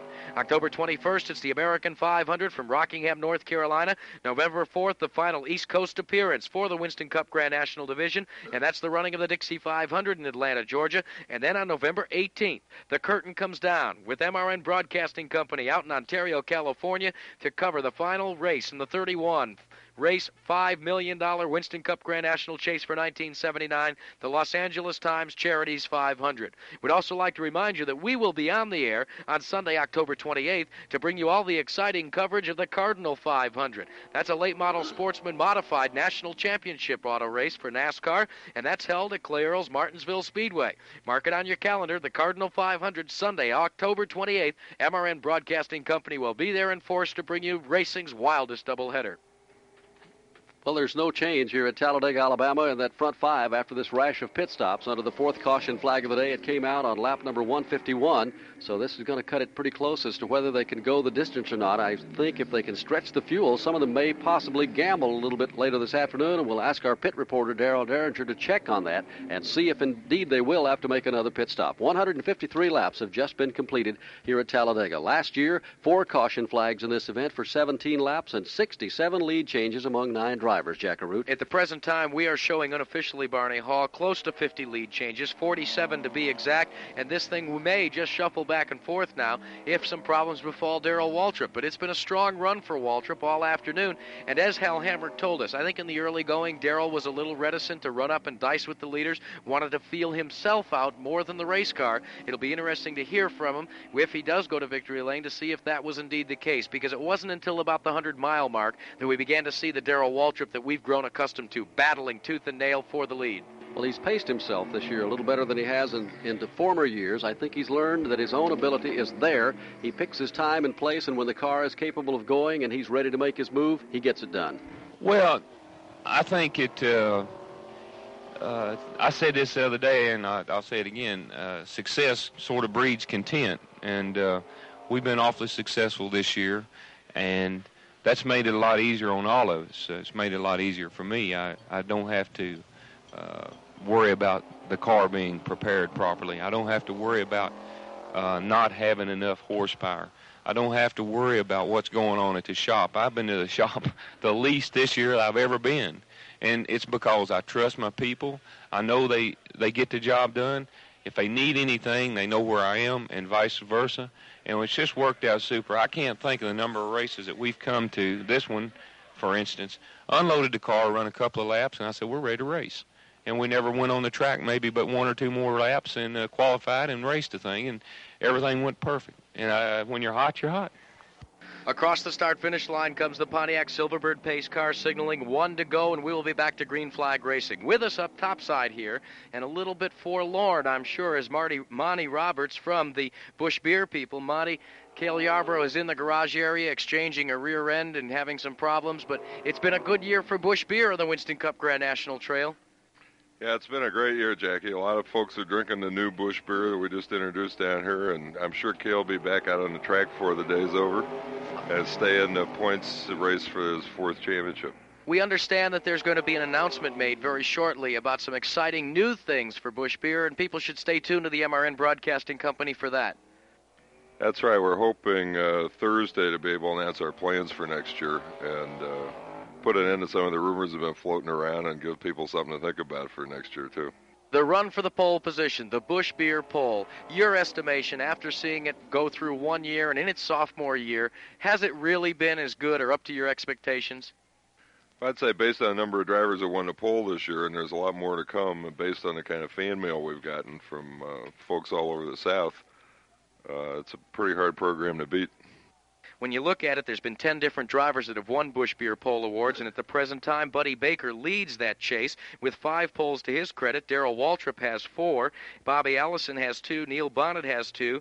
Pearson, Parsons, Donnie Allison, Joe Millikan, Dale Earnhardt, and Harry Gant all have a pole to their own. Boy, it ought to be one whale of a race if we have one down in Daytona for the Busch Clash of 1980. I don't know if you could take that. You were all excited here just watching this little race. If they run for the Busch Clash again, we're going to have to lock you up somewhere. well, there's one name missing, Jackie. Jackie, if we might break in for one moment, the Ronnie Thomas car, 25, came up with a puff of smoke as it entered turn number one on the caution lap. It is now not under power at all, coasting very, very slowly down the back straightaway. And that is accounted for. The display once again of the caution lights on the Pontiac Silverbird pace car. So we will be going under caution for several more moments here. Yeah, Monty, of course, Cale Yarborough has not had the best of years, but who can forget the convincing win at Pocono International Raceway? He did one whale of a job up there. The Busch Beer colors flew high in victory lane there. And it looks as if possibly, when you take a look at his runs for the Winston Cup Grand National title the last three years, the strong suit for Junior Johnson and Cale Yarborough is the stretch drive, so to speak, of the Winston Cup Grand National Chase. The races from here on out, they show so much strength, and they seem to keep coming back week in and week out and tasting victory lane a lot more percentage wise than they do in the first half of a season. Yeah, I don't know why that is, but Junior and Cale are our kind of guys, and uh, we're certainly not going to walk away from them. We uh, we're having some fun down here this weekend because Charlie Daniels and the Charlie Daniels band sent some bumper stickers to put on the car. He's Cale's biggest fan. Well, that's very interesting. The Charlie Daniels band is being involved with Busch Beer, but Cale Yarborough is out of it. You're off the hook, but you're not off the hook with us. Pick a winner. Well, I don't know if I really want to do that, Jackie. Now, that's the most unpolitical answer I've ever heard. That's really amazing. Monty, your estimation, though, you've been around racing for a real long time, and to get serious for a moment, competition has been just outstanding this year. And can you, in your memory, recall another season that has been as hot as this one has in terms of competition? No, I think it's really been a phenomenal. So the thing that amazes me the most this season, is the number of rookie drivers that are really able to run with the big boys. And uh, it's too bad that Dale is in the hospital. I'm sure when he comes back, he'll be right up in the front again.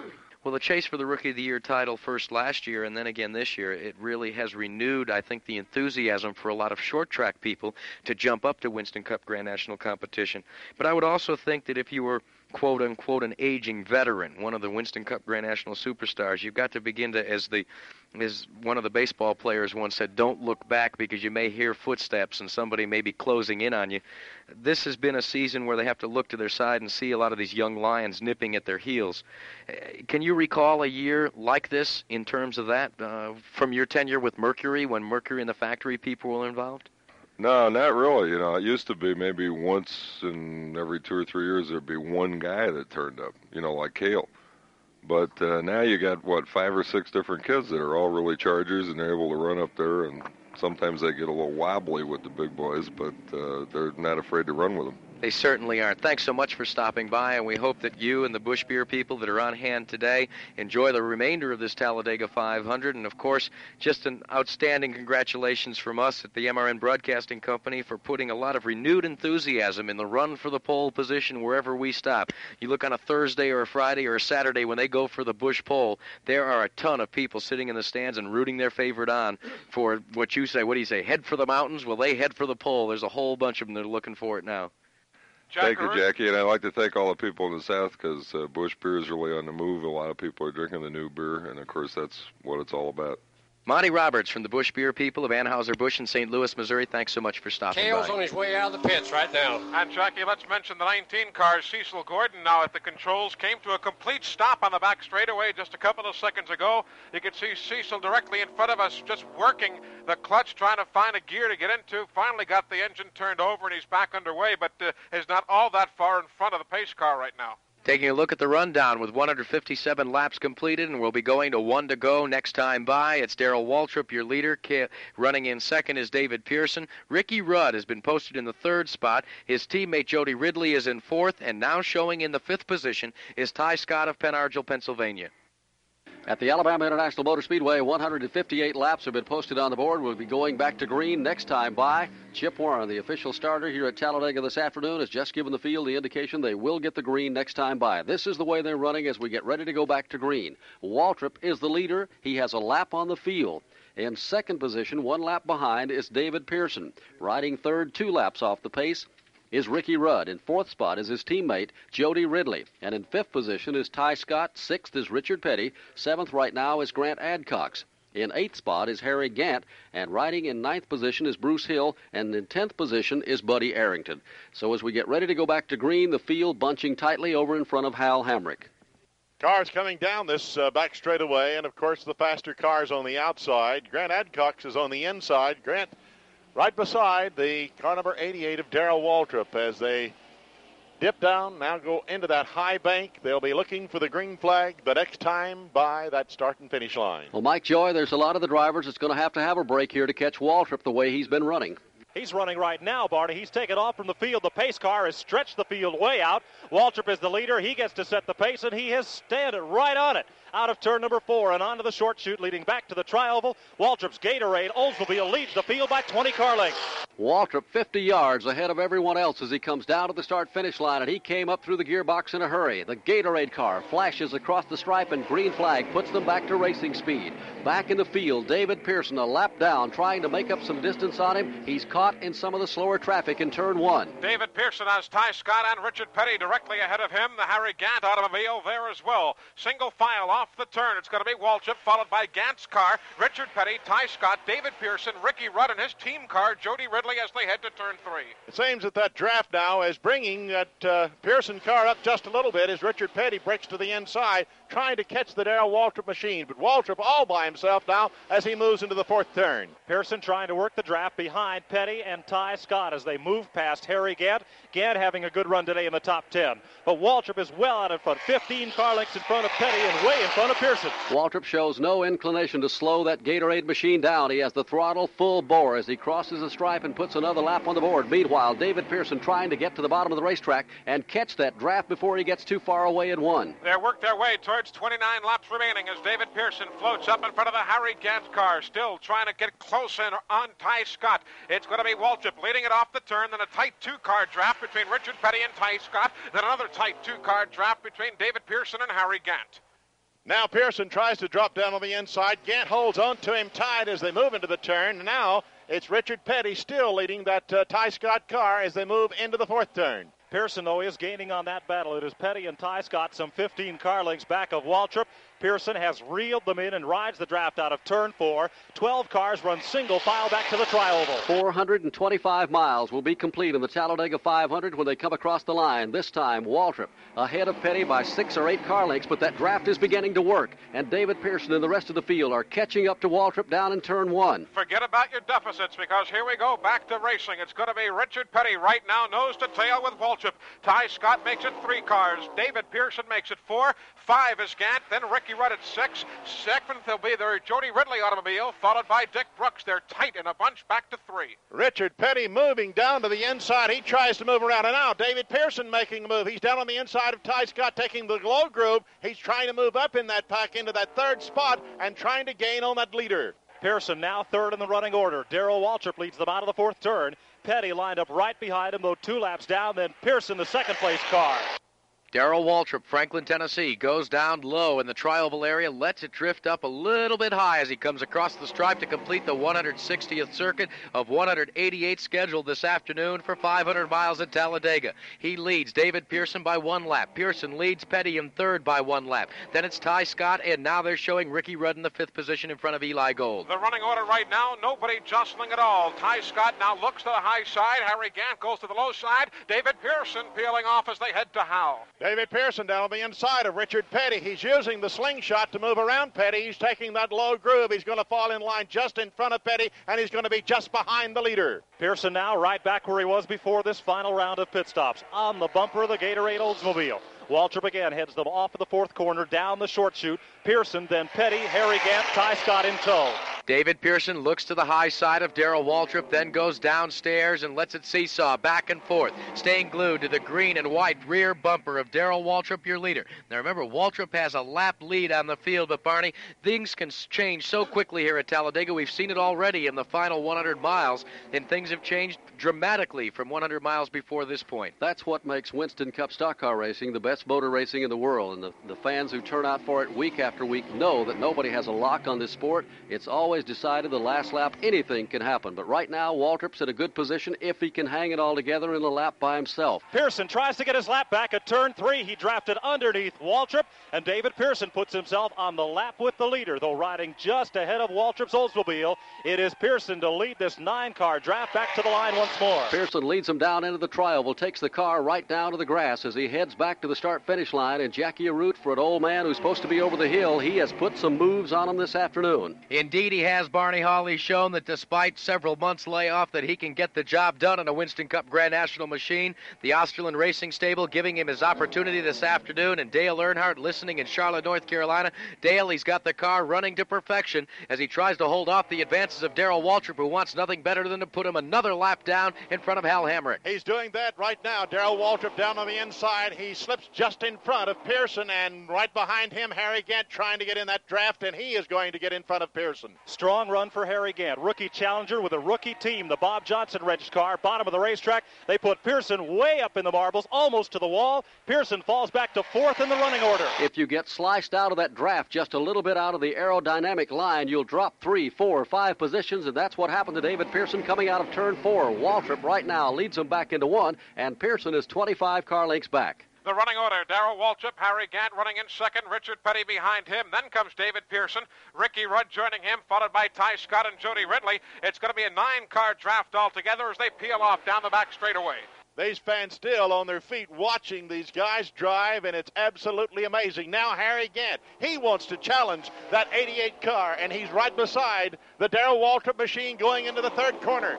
Gant will get a lap back at his Race Hill Farms Oldsmobile. He moves out ahead of Darrell Waltrip. Petty is third in the draft the way they're running out of turn number four. Then it's back to Pearson. Then Ricky Rudd. Tighe Scott is sixth in the draft ahead of Jody Ridley. Well, as Harry Gant comes slicing up through traffic, the latest rundown we had from scoring had him three laps down, so this will still put him two laps down to the leader, but a strong run for Harry Gant.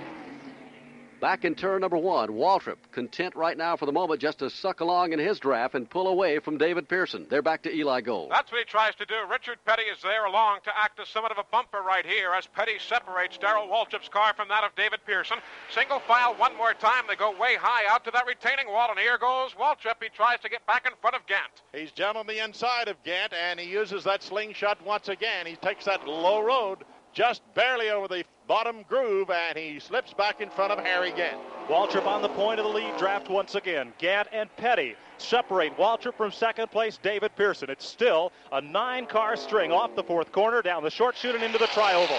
Well, Richard Petty has moved into the number three position. He's a former Talladega 500 winner. He's the only one of the top three right now that has won the Talladega 500. Waltrip has never won it, and neither has David Pearson, although three times he's been in victory lane in the Winston 500. Beautiful eight, nine car draft back in turn number one to Eli Gold. It's still Waltrip with Gant behind him, followed by Richard Petty, David Pearson, Ricky Rudd, then the Tighe Scott automobile, followed by that of Jody Ridley. Not far behind are Dick Brooks and Richard Childress. It's going to be single file now back to Hal Hamrick. They're moving down this front straightaway, and you can bet Waltrip, who loves competition, is loving this because this keeps him on his toes. He's a lap ahead of the field, but he is definitely wanting to race with someone so he can keep that pace. But Darrell Waltrip, how quick can one bad break cost you a race like Talladega? If you make anything unusual or anything that's not routine happens to you throughout a 500 mile race, it's just like you say, you can pack it in. You're not going to win that race.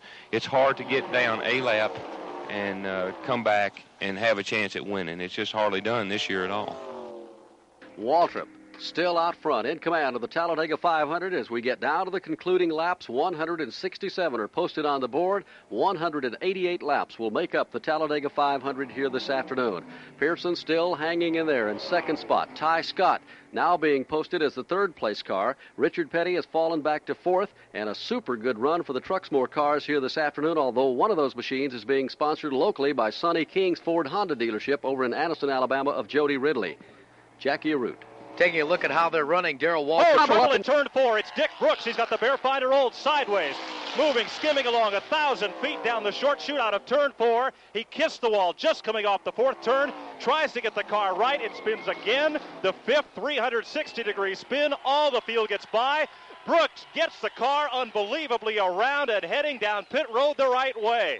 Dick Brooks spun six times, bounced off the wall, and brings it to a halt down heading down pit road in the proper direction. A tough break for Dick Brooks, and as they were running when the caution came out, Darrell Waltrip is your leader. Running in second is David Pearson. Third to Tighe Scott. Richard Petty is in fourth spot. Ricky Rudd is fifth. Jody Ridley is in sixth position. Grant Adcox, three laps off the pace, is in seventh. Eighth position to Harry Gant. In ninth position is Bruce Hill. In tenth is Buddy Arrington. In eleventh spot, we are now posting Kyle Petty, who could very well make it into the front ten this afternoon for a Talladega 500 finish. And the CRC Chemicals Chevrolet for Richard Childress of Winston-Salem, North Carolina, shows in 12th position, Barney.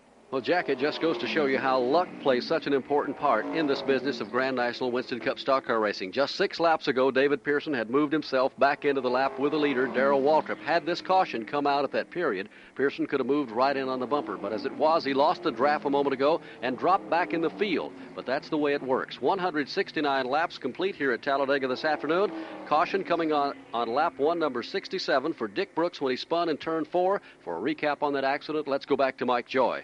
Brooks was well up in the groove in the fourth turn. He was in about the third groove, Barney, the car got away from him. It looked as if he may have blown a tire. He spun the car twice, tried to keep it away from the wall. The front end of the car did kiss the wall just coming out of four, and it spun three more times before he got it down to the pit road, heading in the proper direction and onto pit road for a tire change. About six laps to go up here. Grant Adcox lost an engine in the third and fourth turn, and Grant had a terrific day after qualifying seventh and running in the top five most of the afternoon. We don't have a vote for that Goody's Headache Award that the press will decide, but if we did, mine would go to Grant Adcox. He lost a lot of weight. He was physically and mentally really prepared for this run at Talladega today, and We've it all went up in smoke. We've got spinning cars in turns number one and two.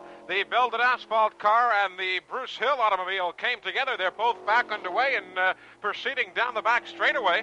But two cars, Bruce Hill and the Belden Asphalt car with Cecil Gordon now at the controls. They came together, got sideways, and equally quickly straightened back out and now tool away as though nothing happened. I think sometimes you forget the point too, Barney, that when you go to a caution flag, all of a sudden you've got to gear down your entire reflex action inside a race car from 200 miles per hour to a little less than a 100 miles per hour, and things that used to be happening so quickly now seem to like like they go in slow motion. And sometimes it takes a little bit of time to adjust to that as well. That's got to be tough on a race driver. Well, we've seen a lot of guys spin out under caution many, many times here and at some of the tracks where they run the speeds that they approach here and at Daytona. Barney, Richard Childress just came in, and he has a windshield out there. Replaced it now. Well, it looks like that none of the front runners are electing to take advantage of this caution flag. And Darel Dieringer, you talked with most of the crew chiefs, and just before this one came out, everybody was all set to go the distance anyway. Yes, I talked to Darrell Waltrip's crew chief, Buddy Parrott, and he said it can go all the way without any problems. J.C. Elders also. When you talk about Kyle Petty, and we've been trying to keep you abreast of his run in his first Winston Cup Grand National race, you wonder if the speeds would bother Kyle Petty at all. I had an opportunity to ask him if he thought the speeds at Talladega would bother him in his first Winston Cup Grand National race. Not really. I mean, uh, Daytona's, I guess Daytona's the biggest place I've drove at. So, uh, I mean, you know, I was concentrating more on what I was doing than I really was on the speed. So, really, here I'll be doing the same thing. I won't, I won't really be concentrating on really how fast I'm really going. At the present time, he's being shown in the 11th position, and he's been doing a real fine job. He stayed out of trouble, and he really, for the first time in a Grand National race car, I think he should get a few bouquets today as well. Well, very wisely, when they dropped the green flag this afternoon, he just moved down to the lower groove and went right to the tail end of the field to just watch things happen and feel himself out in the car and familiarize himself with running on the high banks here at Talladega, Alabama. And I think, as you said, he should be commended for the type of race he has driven here today. We're under caution for the fifth time this afternoon. 170 laps are complete of the Talladega 500. 452 miles are in the book. From Alabama International Motor Speedway, this is the MRN Broadcasting Company. At the Alabama International Motor Speedway, 171 laps are now on the board. 17 laps remaining of the Talladega 500. Let's kind of update you as to how they'll be running those final 17 laps. It's Waltrip in the lead in a lap all by himself. David Pearson, one lap off the pace, rides in second position in that Lowe's hardware machine, the Oldsmobile of the Osterlund Racing Team. Tighe Scott has now moved up to third spot. Fourth is Richard Petty, and fifth now showing on the board here at Talladega as we get down to the conclusion of the Talladega 500 is Jody Ridley. A gamble on the part of David Pearson, Barney Hall, may just well give him a chance to get back in the same lap with the leaders. The latest report is that Darrell Waltrip, who pitted later, all of a sudden Pearson has gathered in the lap for himself again, and if he goes out in the high side on this restart, he could be at the tail end of the lead lap as Darrell Waltrip tries to gobble up some real estate from the middle of the pack. Well, that's the battle everybody will be watching. Pearson needs a break to get back in contention here this afternoon and in the lead lap with Darrell Waltrip, but he would still have to have another caution flag. Pace car diving down onto pit road as they come up through the gearbox again this afternoon for the fifth time under caution. And here comes Pearson right down to the bottom of the racetrack. He leads the pack as they come down under green, getting ready to run for the roses here at Talladega, Alabama. And Pearson has put himself back in the lead lap. Tighe Scott has put himself in the lead lap as well, so it's Waltrip leading David Pearson and Tighe Scott as they go to Eli Gold. The running order on the track right now is David Pearson, Jody Ridley behind him, followed by Darrell Waltrip. Then comes Tighe Scott, Richard Petty, then the Ricky Rudd automobile, and now Harry Gant. So it's going to be a seven-car draft up front. They work their way down the back straightaway, and Waltrip looks to the inside. He wants to be back in front. Waltrip is down on that inside now. He's trying to move around the Jody Ridley machine. He's down on the inside of Ridley. He's looking at Pearson. I don't believe he's going to get Pearson this time. He might get around in front of that Ridley automobile. Pearson holds the front of the lead draft. Here comes Tighe Scott pounding on the bottom of the racetrack, slipping up in the draft behind Waltrip. Pearson on the lead lap comes by just ahead of your leader, Darrell Waltrip. Waltrip will try and put a move on him through the trioval. Well, that's where he's been making his move all day long, but this time there's no way. On the outside, Tighe Scott slices around Jody Ridley and tucks in on the bumper of Waltrip. Pearson leads him down into number one. It's going to be Tighe Scott floating down off the high side of the bank. He tucks himself in behind Darrell Waltrip.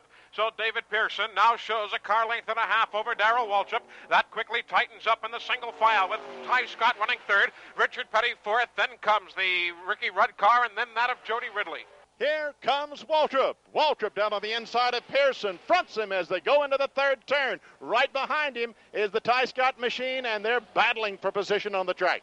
Tighe Scott of the Harry Hyde prepared machine has been strong all day. He qualified third. He's been up with the front runners, and he now rides right on the bumper of Waltrip off the fourth corner, down the short chute and back to the line. Harry Hyde said before the start of the race that the car was capable of winning. It was just a question of whether Tighe Scott wanted to win or not. He's shown the prowess this afternoon, despite the fact going one lap down to your leader, Waltrip. He is currently posted in the second position. Pearson will be in third. Richard Petty will be in the fourth spot, running in fifth will be car number 90. That's the Truxmore Industries machine of Ricky Rudd. Then his teammate Jody Ridley runs in the fifth spot. Field is down midway. the backstretch now, heading up to Hal Hamrick. The fans still on their feet watching this battle, although they're only battling in most cases for a position on the track. They're still watching this battle, and Darrell Waltrip is leading that pack. Aligned right behind him is Tighe Scott. Pearson in the third spot. They stay single file. Pearson looks to the low side, sweeps it back up high in the groove, coming off turn four. It is a seven car procession back to the line. Seven cars in that lead draft. Waltrip on the point as they come down to the line. Pearson takes a look on the outside of Tighe Scott. What a race he has driven here this afternoon, Jack Arute. He's been in the top five most of the day, and he will not let the leader get away. He hangs on to Waltrip over to Eli Gold. As a matter of fact, this time through, Tighe Scott looked to the inside, thought possibly about trying to make a move on Waltrip, thinks better of it, and tucks himself back in. So Waltrip, Scott, David Pearson, Richard Petty, that's the front four as they head back to three. Scott might be making a move. Uh, we can see Pearson watching him as Tighe Scott is tied tightly onto that back bumper of Darrell Waltrip as they move into the fourth turn. Scott a bit lower than Waltrip entering turn number three. They sweep way up high, close to the wall in four. Waltrip using up a lot of racetrack. They're still single file. If Amtrak had run like this train, I'd take the train. Here they come, back into the trioval again to put another lap on the board. 176 laps complete this time as Waltrip leads them across the stripe. There will be 12 laps remaining in the Talladega 500. Tighe Scott, he's still right there, glued on Waltrip's bumper, and he goes underneath him in turn one. Again, Tighe Scott looks to go underneath, but one more time he floats right back up the 33 degree banks and makes it single file. Scotty trying to look to the inside, but thinks better each time through. So again, single file. Here comes David Pearson. He tries to close the gap, and they try to tighten things up. Harry Gant making a move down on the inside. He's trying to get on the inside of Jody Ridley as they move into the turn. He has to fall back in line. Tighe Scott glued onto the bumper of Waltrip. They are trying to break away from Pearson. They have only a three car length separation.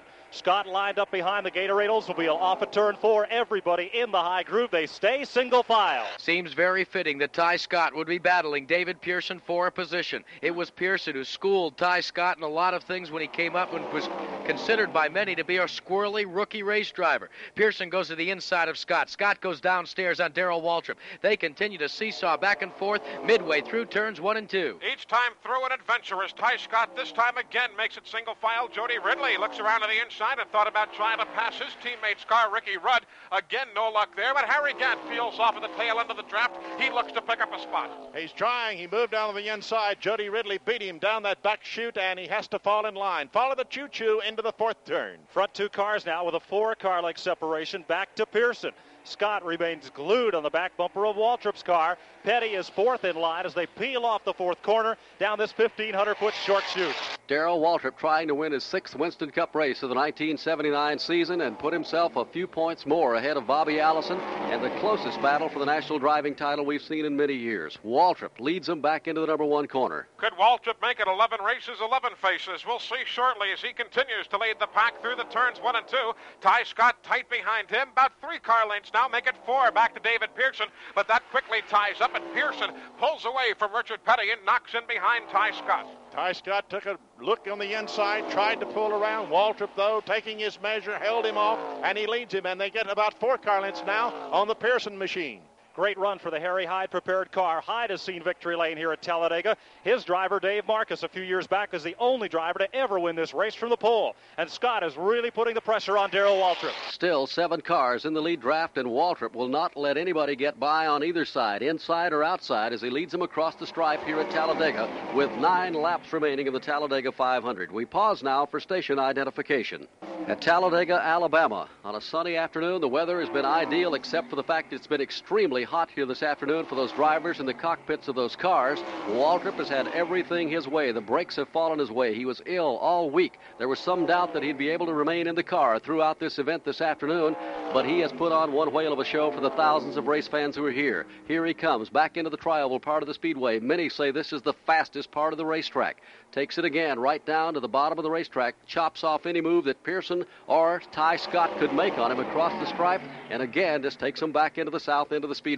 Now, there are battles four positions behind Darrell Waltrip. Tighe Scott and David Pearson, who run second and third respectively, are on a lap by themselves. Then Richard Petty, Ricky Rudd, and Jody Ridley are on a lap by themselves. So the finish line camera has been assembled here that shoots at a 1,000 frames per second, and they are preparing for what could be a photo finish, not for the lead, but for second, third, fourth, fifth, and sixth positions here in the Talladega 500. Field works the banking in turn number three as they scoot up to Mike Joy. Pearson had gained some ground. He had closed the gap to Tighe Scott to just about two car lengths. But you know Pearson, Barney, he likes to play a waiting game, and he's been sitting on Scott's bumper for the last 15 laps.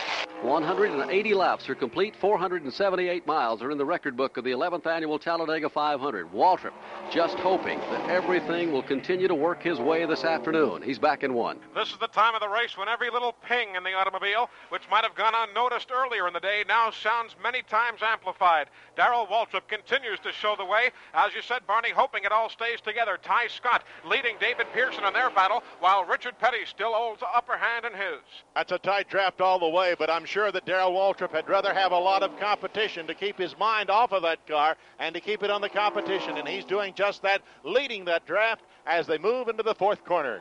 The butterflies have got to be going at Tighe Scott's stomach. He's beaten the racetrack at Talladega this afternoon. Now all he has to do is try and stay ahead of the Silver Fox, David Pearson, as those two drivers sit one lap behind Darrell Waltrip. It's Waltrip out front. Tighe Scott in second. David Pearson is third. The STP Oldsmobile is fourth with Richard Petty at the controls. Ricky Rudd is in fifth position. And the teammate to Ricky Rudd's Truxmore Industries Mercury, Jody Ridley, runs in the sixth spot in the Sunny King Honda Ford Special. Running in seventh, four laps off the pace is Harry Gant. Running in eighth is Bruce Hill. Ninth spot to Buddy Arrington. In tenth position now is Kyle Petty at the STP Dodge. Richard Childress in the CRC Chemicals Oldsmobile is posted in the 11th spot with just six laps to go. Well, Jody Ridley has just moved up a notch in the field as they scoot up into turn number three and head to Mike Joy. That car has looked awfully strong here all day. Ridley's handling very well, a characteristic of the Ford products at Talladega. He's moved past Ricky Rudd, and he's right on the bumper of Richard Petty as they come off the fourth turn. They are not running for position, but Ridley continues to climb up in the running order. David Pearson bides his time. He took a look down to the inside. Steve Moore, one of the lapped automobiles, was in that groove. He tucked the car right back in behind Tighe Scott, drafts him up into the number one corner, and there may be several positions decided on the final lap in this Talladega 500. Eli Gold. Tighe Scott still showing the way on David Pearson, the veteran who's coming back here today for that ride in the Earnhardt car. Richard Petty now ahead of Jody Ridley. Ricky Rudd. Then comes Harry Gant. And there goes David Pearson making a move. Looks to go three wide. Pearson down on the inside. He fronts the Tighe Scott machine, and there's three wide is uh, Richard Petty and the Jody Ridley machine moving down on the inside. Correct myself. Ridley and Petty are battling for position. That is the run now for the fourth spot as they come out of turn number four. Ridley on the bottom, Petty on the high side of the racetrack. They are side by side. They almost touch, and Petty has the spot. Jody Ridley down to the bottom of the racetrack, and Richard Petty shuts the door on him as they hit the trioval part of the Talladega Speedway. They come down, and Pearson has picked up the draft of Darrell Waltrip and now has him less than a foot apart between those two cars. It's going to be nose to tail, those front two automobiles. Tighe Scott now going to the high side. Richard Petty trying to sneak underneath him.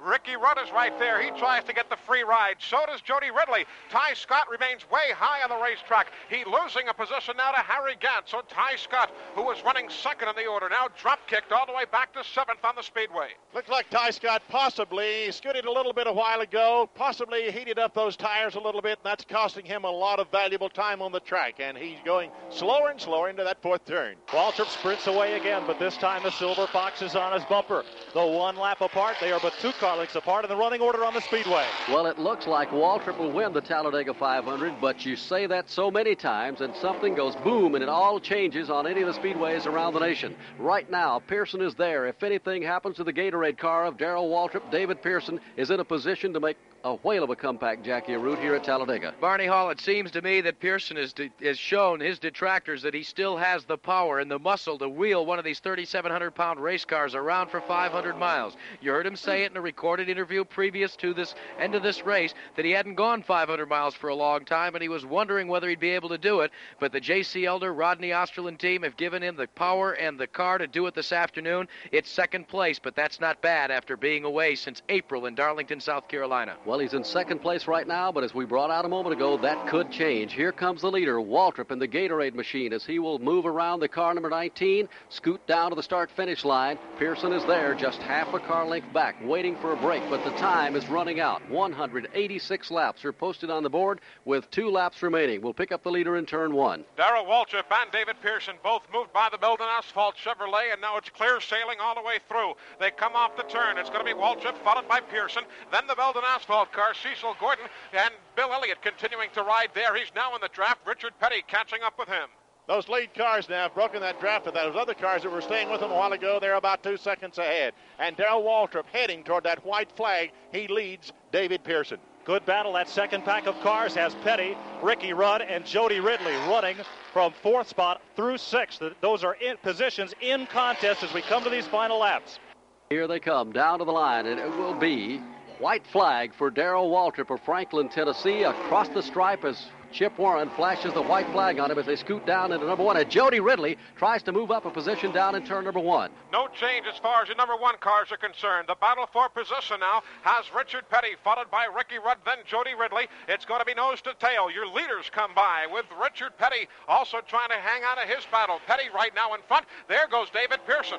Pearson down on the inside. He's going to front Waltrip as they move into the third corner. He's going to be in the same lap of the leader. And there goes Ricky Rudd trying to get around the Richard Petty machine. Pearson gets his lap back. It's a three car battle for fourth. Ricky Rudd leads Richard Petty on the high side, Jody Ridley on the low side. Those three cars are too close to call. Pearson comes by. Waltrip comes by for the checker. Here's the battle for fourth as Rudd leads them to the line. Pearson unlaps himself as Waltrip comes down in the trioval to take the checkered flag and win the 11th annual Talladega 500. And here comes the battle for that third spot and it will be Ricky Rudd finishing third. Richard Petty will finish fourth as they scoot down into the number one corner. I will stand corrected on that. It will be Tighe Scott finishing third, Richard Petty fourth, and Ricky Rudd will finish in fifth position here at Talladega. So Jackie Arute, you can't get them any better than that one. 188 laps go by the board as the checkered flag has come down on Darrell Waltrip to win the 11th annual Talladega 500 and the 11th different winner in this race. The 1979 Talladega 500 is history, and the winner is Darrell Waltrip. Waltrip comes home victorious, and it'll sit nicely on the trophy panel. This victory after finishing a disappointing runner up to Bobby Allison in the Winston 500. So that's not too bad, Barney. You win one and come home second in the other one at the world's fastest track. The question now is who can stop Darrell Waltrip and his phenomenal run for the Winston Cup Grand National title in 1979? Well, unless Lady Luck completely changes her smile on him and goes the other direction, he looks like he's going to be unstoppable as far as his quest for the first win ever as far as the national driving title on the Winston Winston Cup circuit. We'll give you the rundown, at least the top 18 cars and how they finished in the Talladega 500 as part of the Simonized World Racing Scoreboard. The winner of the Goody's Headache Award. It always amazes me how they come up with the winners of these things, but the press have voted. Neil Bonnett is the winner after running so strong and having to retire once again in the Purolator Mercury. It seems to me that Bonnett is getting tired of these Neil of these Goody's Headache Awards, much the way Dave Marcis used to in the early going. But Bonnett some solace coming from $250 from the Goody's Manufacturing Company. And the question mark there, Barney, when are they going to be able to give Neil Bonnett the ride that he needs? Problems continue to befall the Purolator Racing team, but yet they show strong signs of making that Mercury super competitive on the Winston Cup Grand National Trail. Well, when it's running, it's one of the toughest cars on there, but the durability has just not been there in several of the races this year and last year. That's got to be disappointing for Leonard Wood and Glenn Wood. They worked so hard in Stuart, Virginia to make the Purolator Mercury run so strong.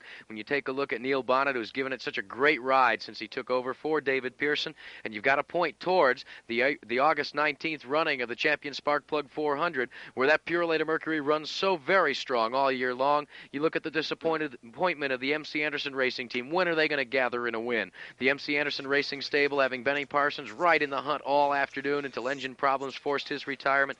There are so many drivers that you continue to pull for to taste victory lane, but the one that's going there now is Darrell Waltrip from Franklin, Tennessee, a jubilant DiGard racing team, I'm sure. From Alabama International Motor Speedway, this is the MRN Broadcasting Company. At Alabama International Motor Speedway, it's over.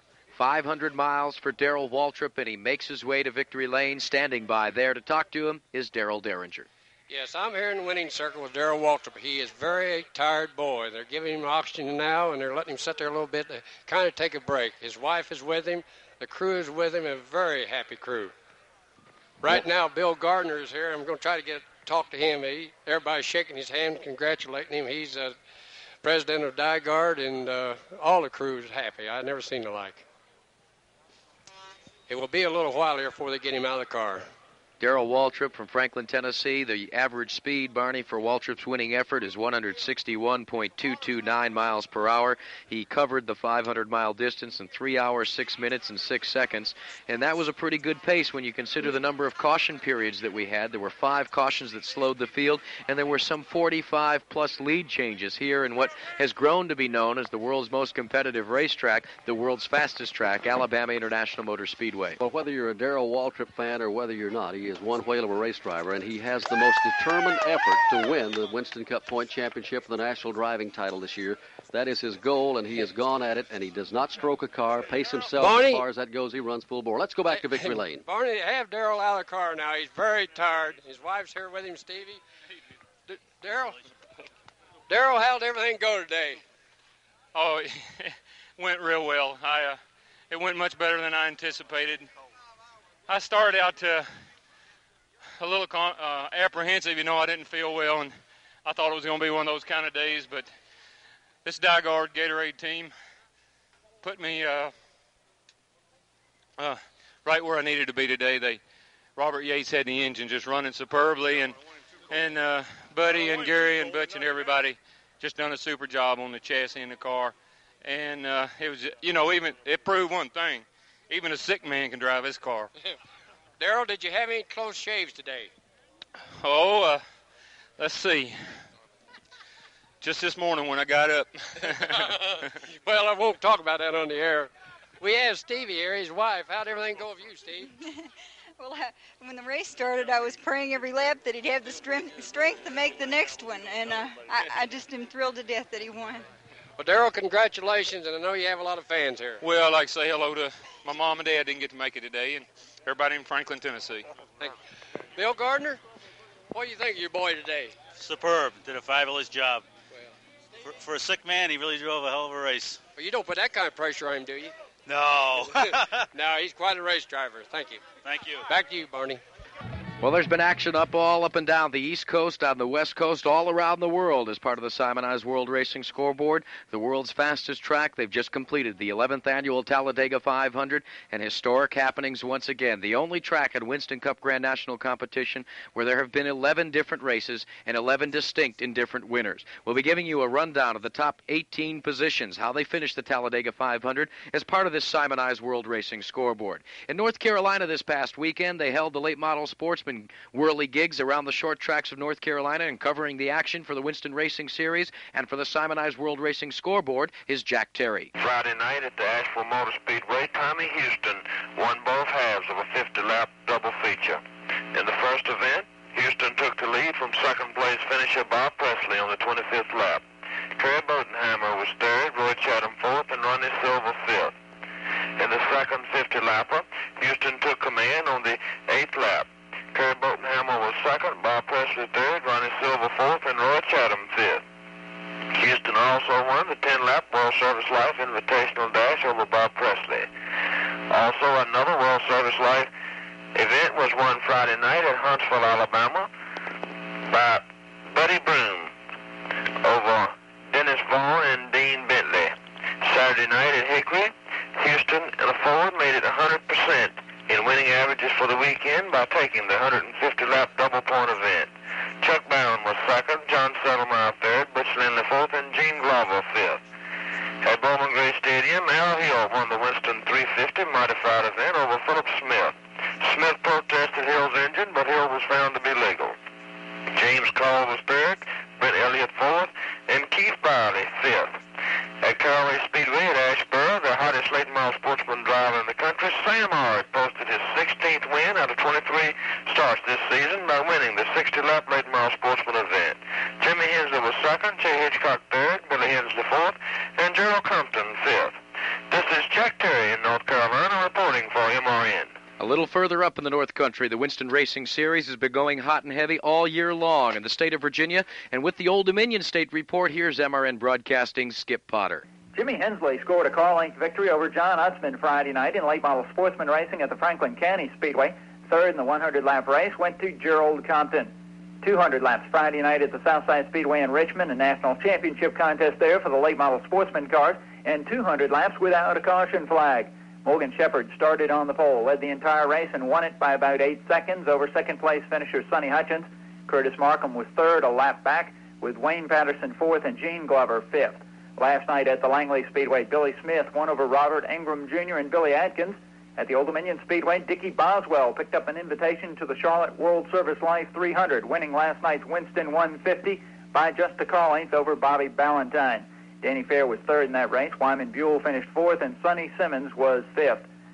Twin 75s last night for the late models at the South Boston Speedway. Sonny Hutchins, Jack Bland, Ray Hendrick, and Wayne Patterson, the finishing list in the first event. The field was inverted for the restart. Then Bob Pressley led Morgan Shepherd and Hutchins to a close finish in race number two. Bland was third in the last one, and Patterson finished fourth. Skip Potter in Virginia for the Simonized World Racing Scoreboard. The Winston Racing Series for modifieds, the men that live by the grace of God and 600 horsepower and open 15-inch wheels, took place all up and down the East Coast from New Jersey as high as as well Monadnock, New Hampshire this past weekend, and covering the action there as he does every week was John McMullen. In this week's NASCAR Modified Winston Racing Series action, Richie Evans, Doug Hewitt, Jerry Cook, and Tom McCann all won feature events. Last Wednesday night, Evans, the NASCAR National Modified Champion, picked up his 37th victory of the season, leading all 150 laps in his BR DeWitt Pinto and winning the Mercadante 150, a national championship event at the New Egypt, New Jersey Speedway. Evans drew the pole position for that event. Gil Hearn, Jerry Cook, Roger Hill, and Wayne Anderson completed the top five. On Friday night, Doug Hewitt captured his second modified win of his young career in the 30-lap feature at the Spencer Speedway in Williamson, New York. Hewitt pushed his BR DeWitt Pinto past leader George Kent for the victory, with Kent claiming second over Jerry Cook.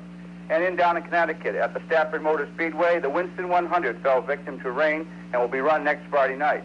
Moving on to Saturday's action, Jerry Cook scored an impressive win at the Riverside Park Speedway in Agawam, Mass. Coming from deep in the pack on the 22-car field, the former six-time NASCAR National Modified Champion passed leader Ed Flunsky on lap 52 and then held off the stiff challenges of Richie Evans for the win. At the checkered flag, it was Evans second with Flunsky, Bob Stefanik, and Stan Greger rounding out the top five. Another action on Saturday night, Tom McCann won the 50-lap feature at the Islip New York Speedway. McCann, the current Winston Racing Series point leader there, bested Charlie Jarzombek, George Wagner, George Bernholzel, and Wayne Anderson.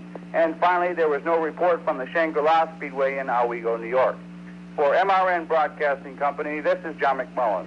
At Shangri-La last night in Owego, New York, the Pocono Race of Champions qualifier was held for the Mod Squad, and Bill Griffin of Elmira, New York, won the guaranteed starting spot in that event. Doug Hewitt finished in second, and Rod Spalding finished in the third position, while the street stock feature was taken by Tom King. From Alabama International Motor Speedway, this is the MRN Broadcasting Company. Continuing here with the Simonized World Racing Scoreboard at the world's fastest track, Talladega, Alabama, yesterday afternoon. John Marcum's traveling troubadours showed up for the Automobile Racing Club of America 200 mile contest. And a youngster only 24 years of age planked his Buick on the pole, Sandy Satullo of Fairfield Park, Ohio. And he battled a Phil Finney and Sterling Marlin for most of the race until Marlin retired with a blown engine, and then it boiled down to a two car battle to the start finish line. With Satullo in front, Finney running in second. With just three laps to go, Satullo lengthened his advantage to some two seconds for a victory over Finney from Merritt Island, Florida. Marvin Smith of Columbus, Ohio finished in third position, while fourth went to Alan Horton of Flint, Michigan in a Chevrolet, and Bill Green of Covington, Kentucky trying to gather in his first. ARCA Championship finished in fifth spot in a Chevrolet. In Victory Lane, Sandy Satullo talked about his victory run with Ned Jarrett. That car was a little squirrely, but uh, handled real good. Uh, Jack Brown, our crew chief, he did just a super job. I couldn't ask for more. It was just a great, great way to start our super speedway career. Did you get into any close calls out there? We were coming down the front chute about 20 laps before the finish. We were coming through a couple cars, and my back end got awful loose. I think probably the people in the front straight could have seen it. It wiggled a little bit, but... Uh, Momentarily, did you feel like you was on a half a mile dirt? Yeah, boy, that's for sure, and I don't like dirt either. Sandy, how about uh, the, your goals for the future? Well, we're slowly working towards uh, NASCAR. We've run a couple shows, and we're going to try real hard to run for Rookie of the Year next year. Satullo gathered in $4,000 for his victory efforts here at the world's fastest track in Talladega, Alabama. Just moments ago, the finish is in for the Talladega 500, Darrell Waltrip, best David Pearson. Those two cars finish on a lap by themselves, while finishing in third, the youngster Tighe Scott from Pen Argyl, Pennsylvania. He beat Ricky Rudd, who finished in fourth, Richard Petty in fifth spot. In sixth was Ricky Rudd's teammate Jody Ridley of Chatsworth, Georgia. Then two laps off the pace of the leaders was Harry Gant of Taylorsville, North Carolina. He finished in seventh spot. Bruce Hill finishes in eighth, ninth position to Buddy Arrington, tenth position to the STP Dodge of Kyle Petty of Randleman, North Carolina. Richard Childress finishes in 11th, 12th to Jimmy Means. J.D. McDuffie finishes in 13th, 14th to Frank Warren, James Hylton in 15th, 16th to Steve Moore. Dick Brooks, after almost coming to a crashing conclusion late in the race, finishes in 17th spot, and Bill Elliott finishes 18th. There were five cautions, and Waltrip's winning average speed 161.229 miles per hour. He covered the distance in 3 hours, 6 minutes, and 6 seconds. That's it for the Simonized World Racing Scoreboard for today from Talladega.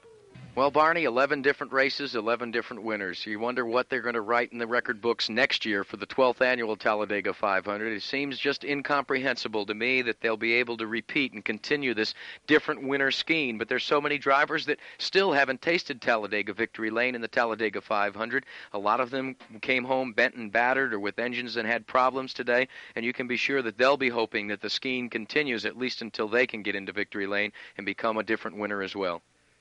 Well, it's a racetrack that has become traditionally just exactly what you said. And we were listening to Don Naman, the general manager of the Speedway facility, a moment ago, saying that this was the largest crowd that they had had for a race here for a Talladega 500 today.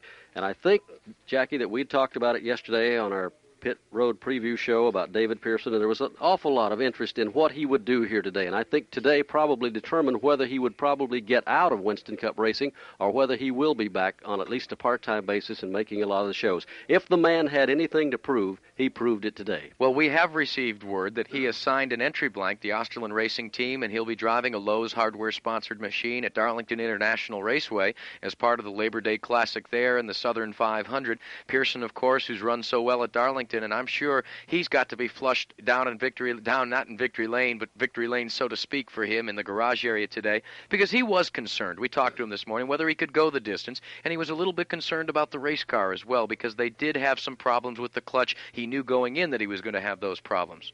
And I don't think he really knew his own true feelings, whether he wanted to walk away from this sport or whether he wanted to come back and run. But I think he's probably found himself here today.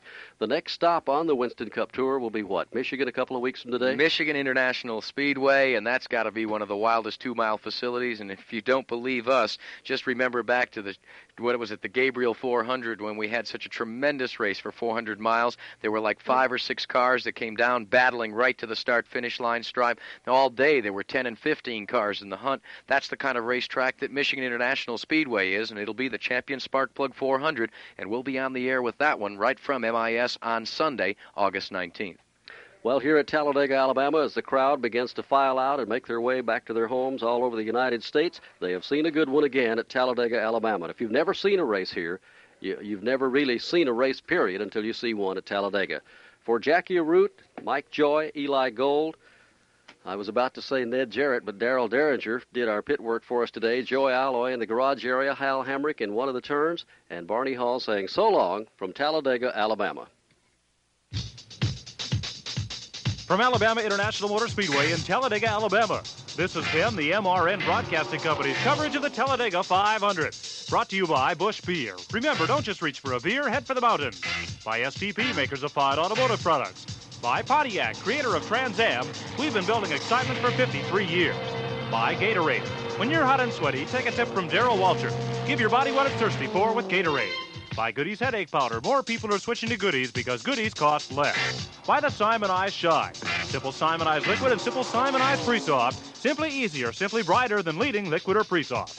By 2020 Eye Drops, the only eye drops guaranteed to remove redness. And by the King's Inn with pool, disco, and great entertainment on the ocean in beautiful Daytona Beach, Florida. The King's Inn, Racing's Daytona Beach headquarters.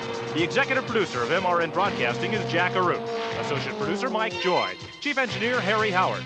Director Hardy Smith. All personnel are employees overpaid by the MRN Broadcasting Company. Stay tuned to most of these same stations for the broadcast of the Champion Sparkplug 400 from Michigan International Speedway on Sunday, August 19th. This broadcast was a presentation of the MRN Broadcasting Company, a division of International Speedway Corporation.